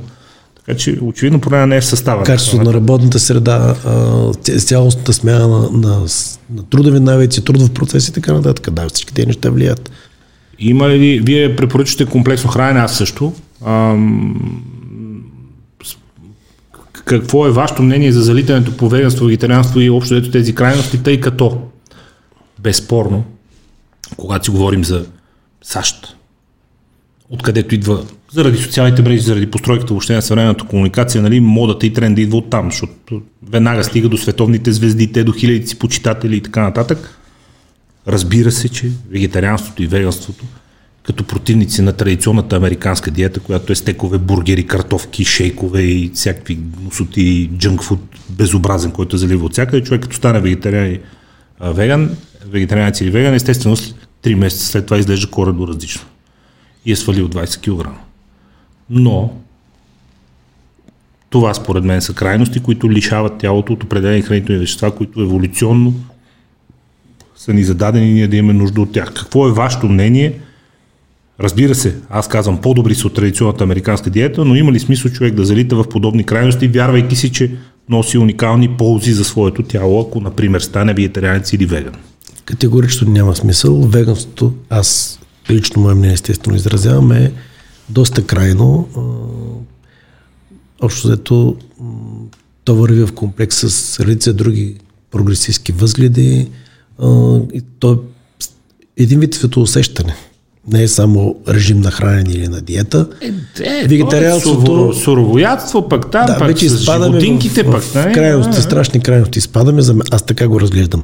Като говорих балансирано хранене, да, вегетарианството, няма нищо лошо да кажа да имаш един или два разтоварващи дни. Тоест да не ядеш месо. Но да изпадаш изцяло в да бъдеш веган или да бъдеш вегетарианец много дълъг период от време, нека се вижте, нека се време за човешката история. Защо човек е еволюирал, развил се има ли нещо общо това с хранителния режим. Нека това да направим и тези, които слушат да го направят и да видят кои са били причините. Единственото, с което човешки организъм няма общо е този излишък от храна днес, защото при елементарно замислене на неща, които всички ние знаем, индустриално земеделие има от 1000-2000 години, Индустриална революция има обаче от 300 и съхранение трайно на храна в къщи, което я прави всъщност достъпна 24 часа, има от 60-70 години. Точно както всеки има ходилник у дома. Точно така. Преди това ядеш каквото има, другото го хвърляш, ако се развали, после ходиш гладен, докато не намериш нещо следващо.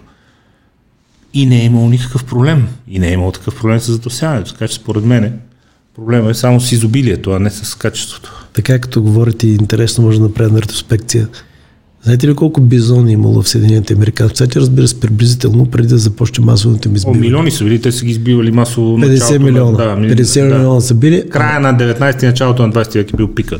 Така, а индианците по различни числения са били между 3 и 7 милиона. На целия континент. На целия Цяла континент. Северна Америка. Да. Така, бизоните са били 50 милиона.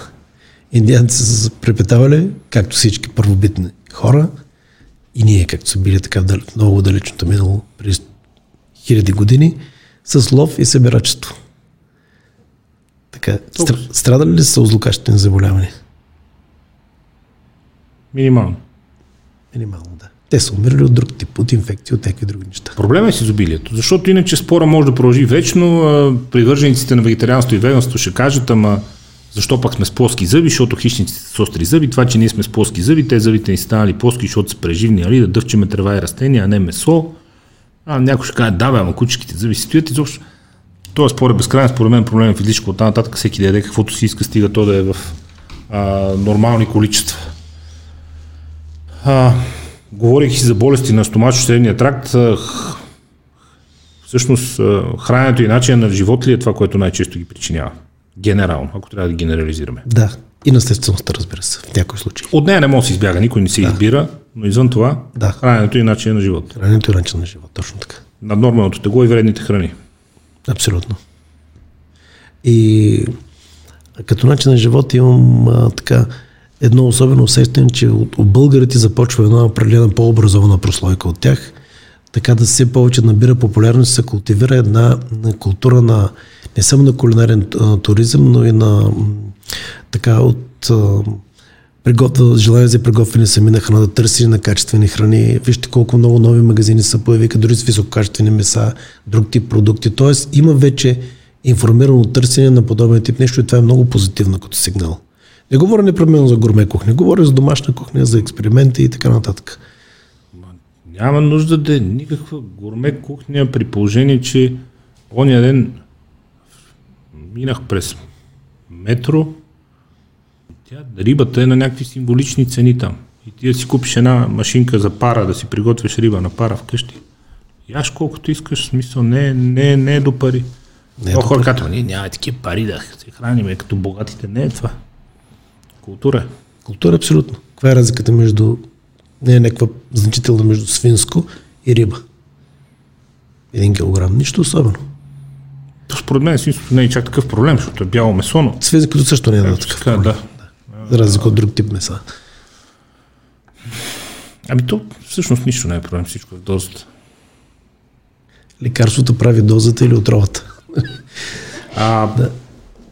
На какво ниво сте вие като материално-техническа обезпеченост, както вашите колеги от Вътрешното министерство обичат да се изразяват? Тоест, имате ли достъп до а, технологии, до инструментариум, до апаратура, която ви е нужна, за да държите а, ниво, което да е достатъчно за а, Последните години, работата с пациенти? последните години с стартирането на влизането в действие на европейските програми, нещата се подобриха драматично. Ако това определение харесва. А, сега, при нас, а, и не само при нас, общо ето в шесте големи болници, шесте еврорегиона на България, осигуреността с апаратура е много добра. И смея да твърдя, почти навсякъде на европейско ниво. Не говорим още за малки, регионални и други болници. Излишно Ако ги наричаме направя- болници въобще, да. да, трябва да направя това уточнение. Да. Сега. Големият проблем при нас въобще като българи е да можем да поддържаме нивото. Защото сега сме тръгнали много добре. Тоест има осигуреност, няма неща, които да ги няма. А, но менажирането на целия процес, а, това разбира се не е задължение само и работа на лекарите, това е нещо, в което на нас ни куца. Иначе апаратура осигурена с лекарства, както виждате, нещата са наистина на европейско ниво и това може да се види. Подобрена е също и самата материална база, стаи, легла, битови Да, сграден условия. фонд, такива. Сградния фонд, много пари се инвестираха в сградния фонд. Безспорно, той не е такъв, какъвто беше преди 6-7 години. И нали, трябва да си доста предубеден, за да твърдиш обратното. А сега българските болници вече не са, нали, така, може да е крайно да кажа, ни мръсни кемизарници, които преди това нали, беше просто драма да, да влезеш. Голяма част от тях са доста добро състояние. Не говоря въобще за частните болници и, частната система на здравеопазване. чахни, там е друг принцип на инвестиция, тяхната работа е да печелят, при тях е задължение да излежат. Държавните болници, особено се определящи в момента, са по-добре осигурени с апаратура, с по-модерна, по-инновативна апаратура от частните болници. Към момента казвам. Супер, супер. Това, това е абсолютно категорично. Може ли да кажем, че единственото, с което имаме менталитетно да се справим от тук нататък е медицинската култура у хората и превенцията? Това те да помагат за превенцията. А, Ходейки на прегледи, интересувайки се повече от здравето си. това е едно от нещата, но друго Говорейки си за тази голяма смъртност от вирус, който е еднакъв за всички. Хората казват, ма що в България е по-голяма смъртност? Ами е заради това, защото много хора са болни от тази неща, без въобще да знаят. И една ми да и поначало до някъде и липсата на самодисциплина и съзнание в Да, де, тази да, ситуация сме. да, нали? да, това де, това да, въобще не бива да се Да, подценява като фактор на то това си върви с онова. Да. Крайна сметка. Нищо ми няма. Е, Отговорността ни е и лична на всеки един от нас. Ако ние това не разберем, няма смисъл да, се наричаме това цивилизовани. мене не ме лови, нали? Нищо ми няма, Да, мене да, чували е сме наред. такива нали, мъдреци. Точно, точно. Да, Супер те мени. в всички сфери на живота имат мнение. Но а, като говорим за здравеопазване цялостно като процес, разбира се, че има какво да се подобрява. Не обичам съзнателно думата реформа, защото тя- е толкова се Е, стър като клише. Това е процес, то не е Принципно това е, еднократен акт, един, нали? това е един еволюционен процес, който Разбира трябва да се награжда една изключително консервативна система, но трябва промяна в медицинското обучение, не генерална, но трябва надграждане като промяна. Трябват, разбира се, редица други промени, но ние преди да, да сме озрели като общество, че те са нужни, не може да чакаме само от политическата класа тя да ги реши. И да има и постоянно изискване да се сърдим. Политиците следват изискванията на обществото. Те Да. правят това, което хората искат от тях. Те без хората да го искат, много и рядко като, предприемат. Да, като във всяка сфера и тук имам ясен или такива любими клишета, които нали, някой от тях са цели оксиморон, например, на такова клише е тотална демонополизация на здравната каса. Е, това значи да я няма от утре. Толкова Така, ще е. Тя е значи- тотална демонополизация. Много по-разумно е да кажеш, поставяме на здравната каса в конкурентна среда. Постижимо, ефективно и напълно изпълнимо. Не от днес за утре, разбира се и така. Това са структурни проблеми на системата, които обаче човек, потребител, пациент, той се сблъсква с тях след като се е сблъскал. Моят проблем е, че прекалено много хора от една страна се обръщат към системата без да имат нужда от нея, на всяка цена се лекуват в болница, това е менталитетно наслагване от преди. И вторият ми проблем е, че много хора живеят с чувство за безсмъртие поради глупост, поради непознаване на тялото си, поради небрежност. И ако им светне лампата на накладките на колата, три дни не могат да докато не си го оправят. Но ако нещо ги боли, казват, бе, то ще ми мине, там нищо ми няма. Да. След което страдат най-много близките им. Спомнят, толкова да, те самите. Спомняте ли за каква борба беше, докато се научим, да се научим да си плащаме осигуровките? Това беше в един момент много голям проблем нали, за недофинансирането на здравната каса и за дефицита в бюджета на НЗОК. Огромният брой неосигурени. Слава Богу, с огромни усилия го свалихме до някакъв приличен процент. Не сме се преборили цяло, разбира се. Значи това, сметете за какво става дума. Това помниш ли с момчил си го говорихме. Те тогава пак му се разсърдиха на Бойко много. Че им каза, че на всеки се товари има задръстване. Вика, как имаш 400 лева смениш маслото на колата, нямаш 12 лева си плати здравните осигуровки. Еми да. И те пак много му се разсърдиха тогава да си чуди защо. Не, то тъжното е като видиш как се поддържат приоритетите на, на, на, на даден човек. Нали. Щом приоритетите, да кажем, колата или средството за твоето здраве, окей. Okay. В световен план, кои държави даваш за пример, като отношение към здравето и като самосъзнание на хората? Не може да не сте си говорили, ти пътуваш много, Говорили сме щатите да, си ходили да, това. Да, а, да. Въпрос това на система и на организация на системата и на бонификация на самата система към лекарите, ако хората ходят по-често напред, така, изобщо на какво се дължи? Бих... Кои държави сочите за пример и защо те да, са пример? Да, естествено, че се обоснова. Бих посочил по-голяма част от здравните индикатори, които отчитат дали една система е успешна, какъв продукт дава. Две държави бих отличил Франция и Холандия в Европа. Като цяло всички държави в Европейския съюз обаче имат добре работещи здравни системи. Защо не казвам Америка?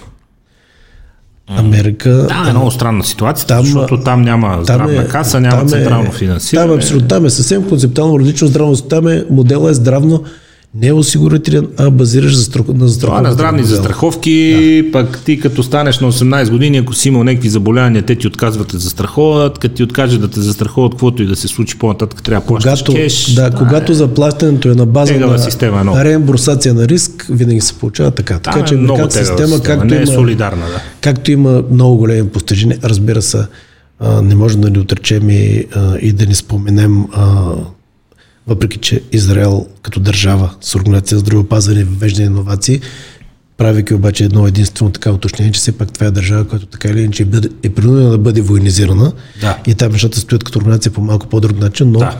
имат изключително На щатите единственото, което не мога да се отрече е, че тъй като там медицинската услуга е изключително скъпа, за тези, които могат да си я позволят или имат застраховка, която покрива високите нива, факт е, че водещите им болници и клиники разполагат с много големи финанси и имат възможност да инвестират много в наука и в проучване. Изключително за това имате много научни пробиви. Никой не им го отрича. Но говорейки да за, здрави, за базисно осигуряване Много знания даряват на целия свят, но като базисно осигуряване на населението положението е джунгла. Там спасява се по-единично. Да.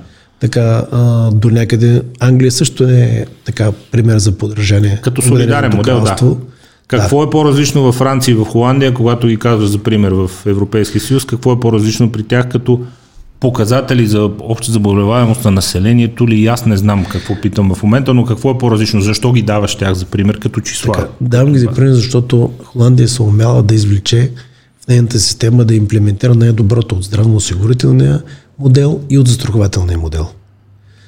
Така, от една страна няма голямо товарени с допълнителна финансова тежест на пациенти, от друга страна са добре заплатени медицински специалисти.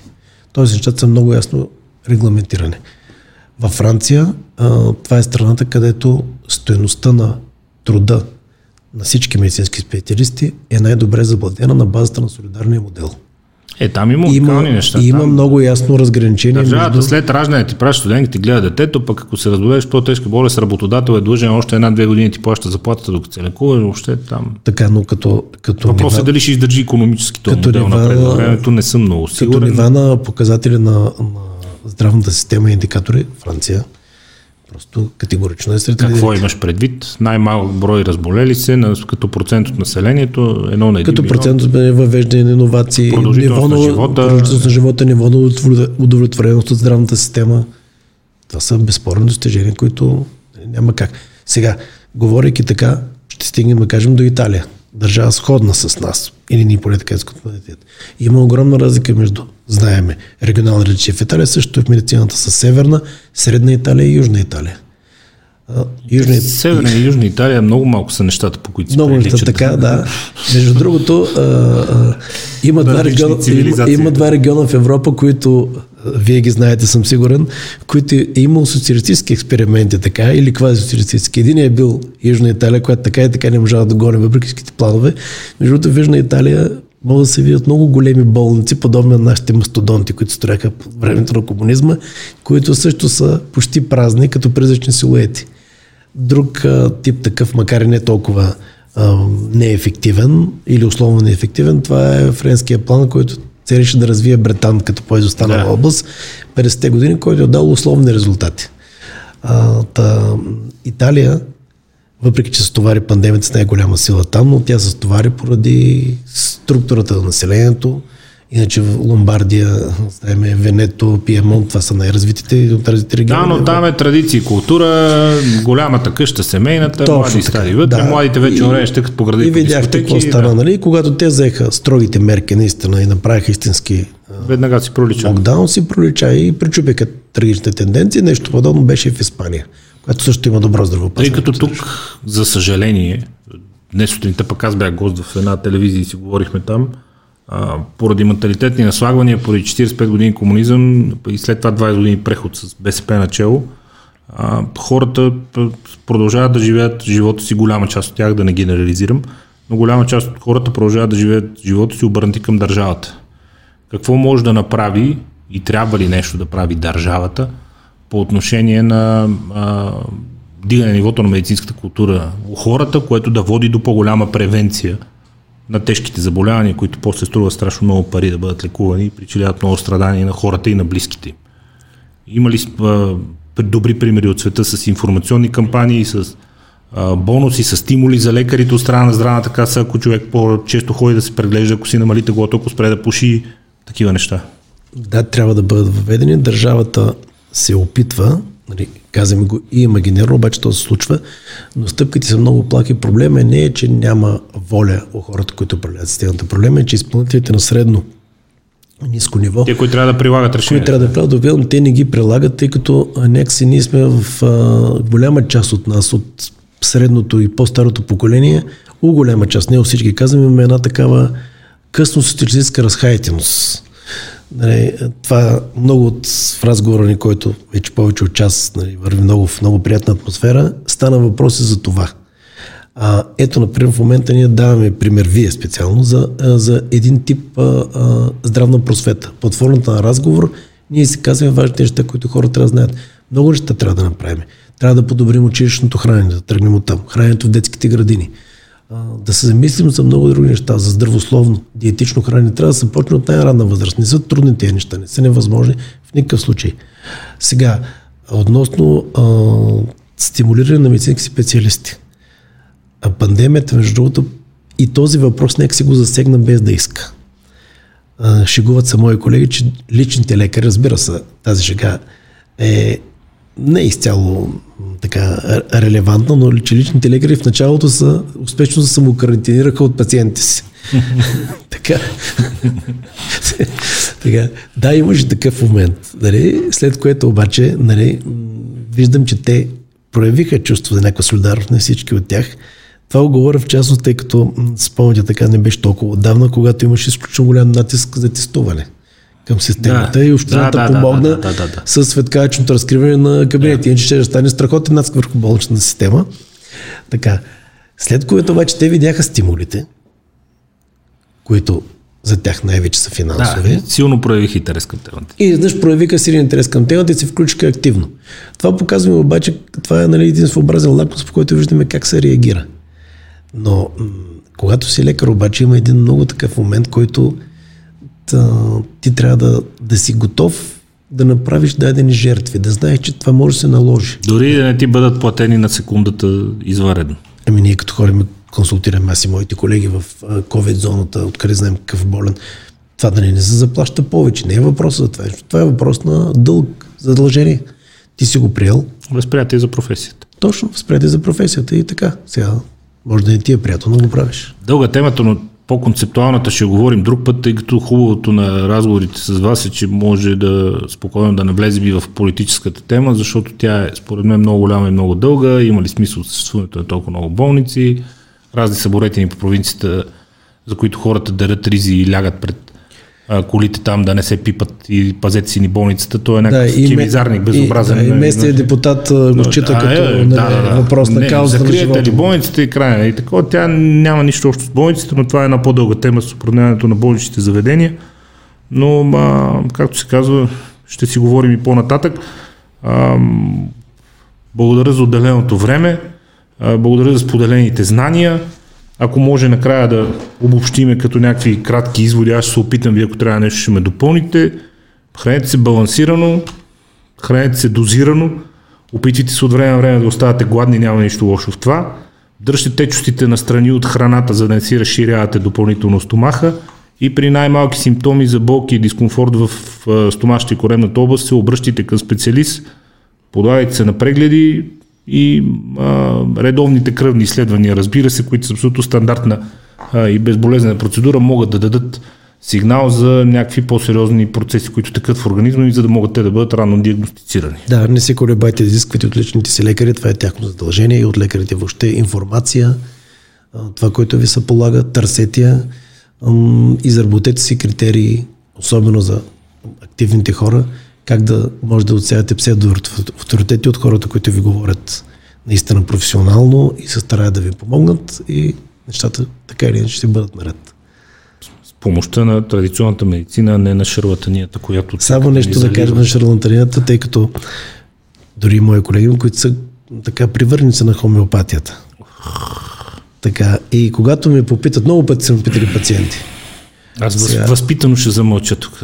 Аз им казвам, не мога да ви спра да вярвате в това нещо. Нали?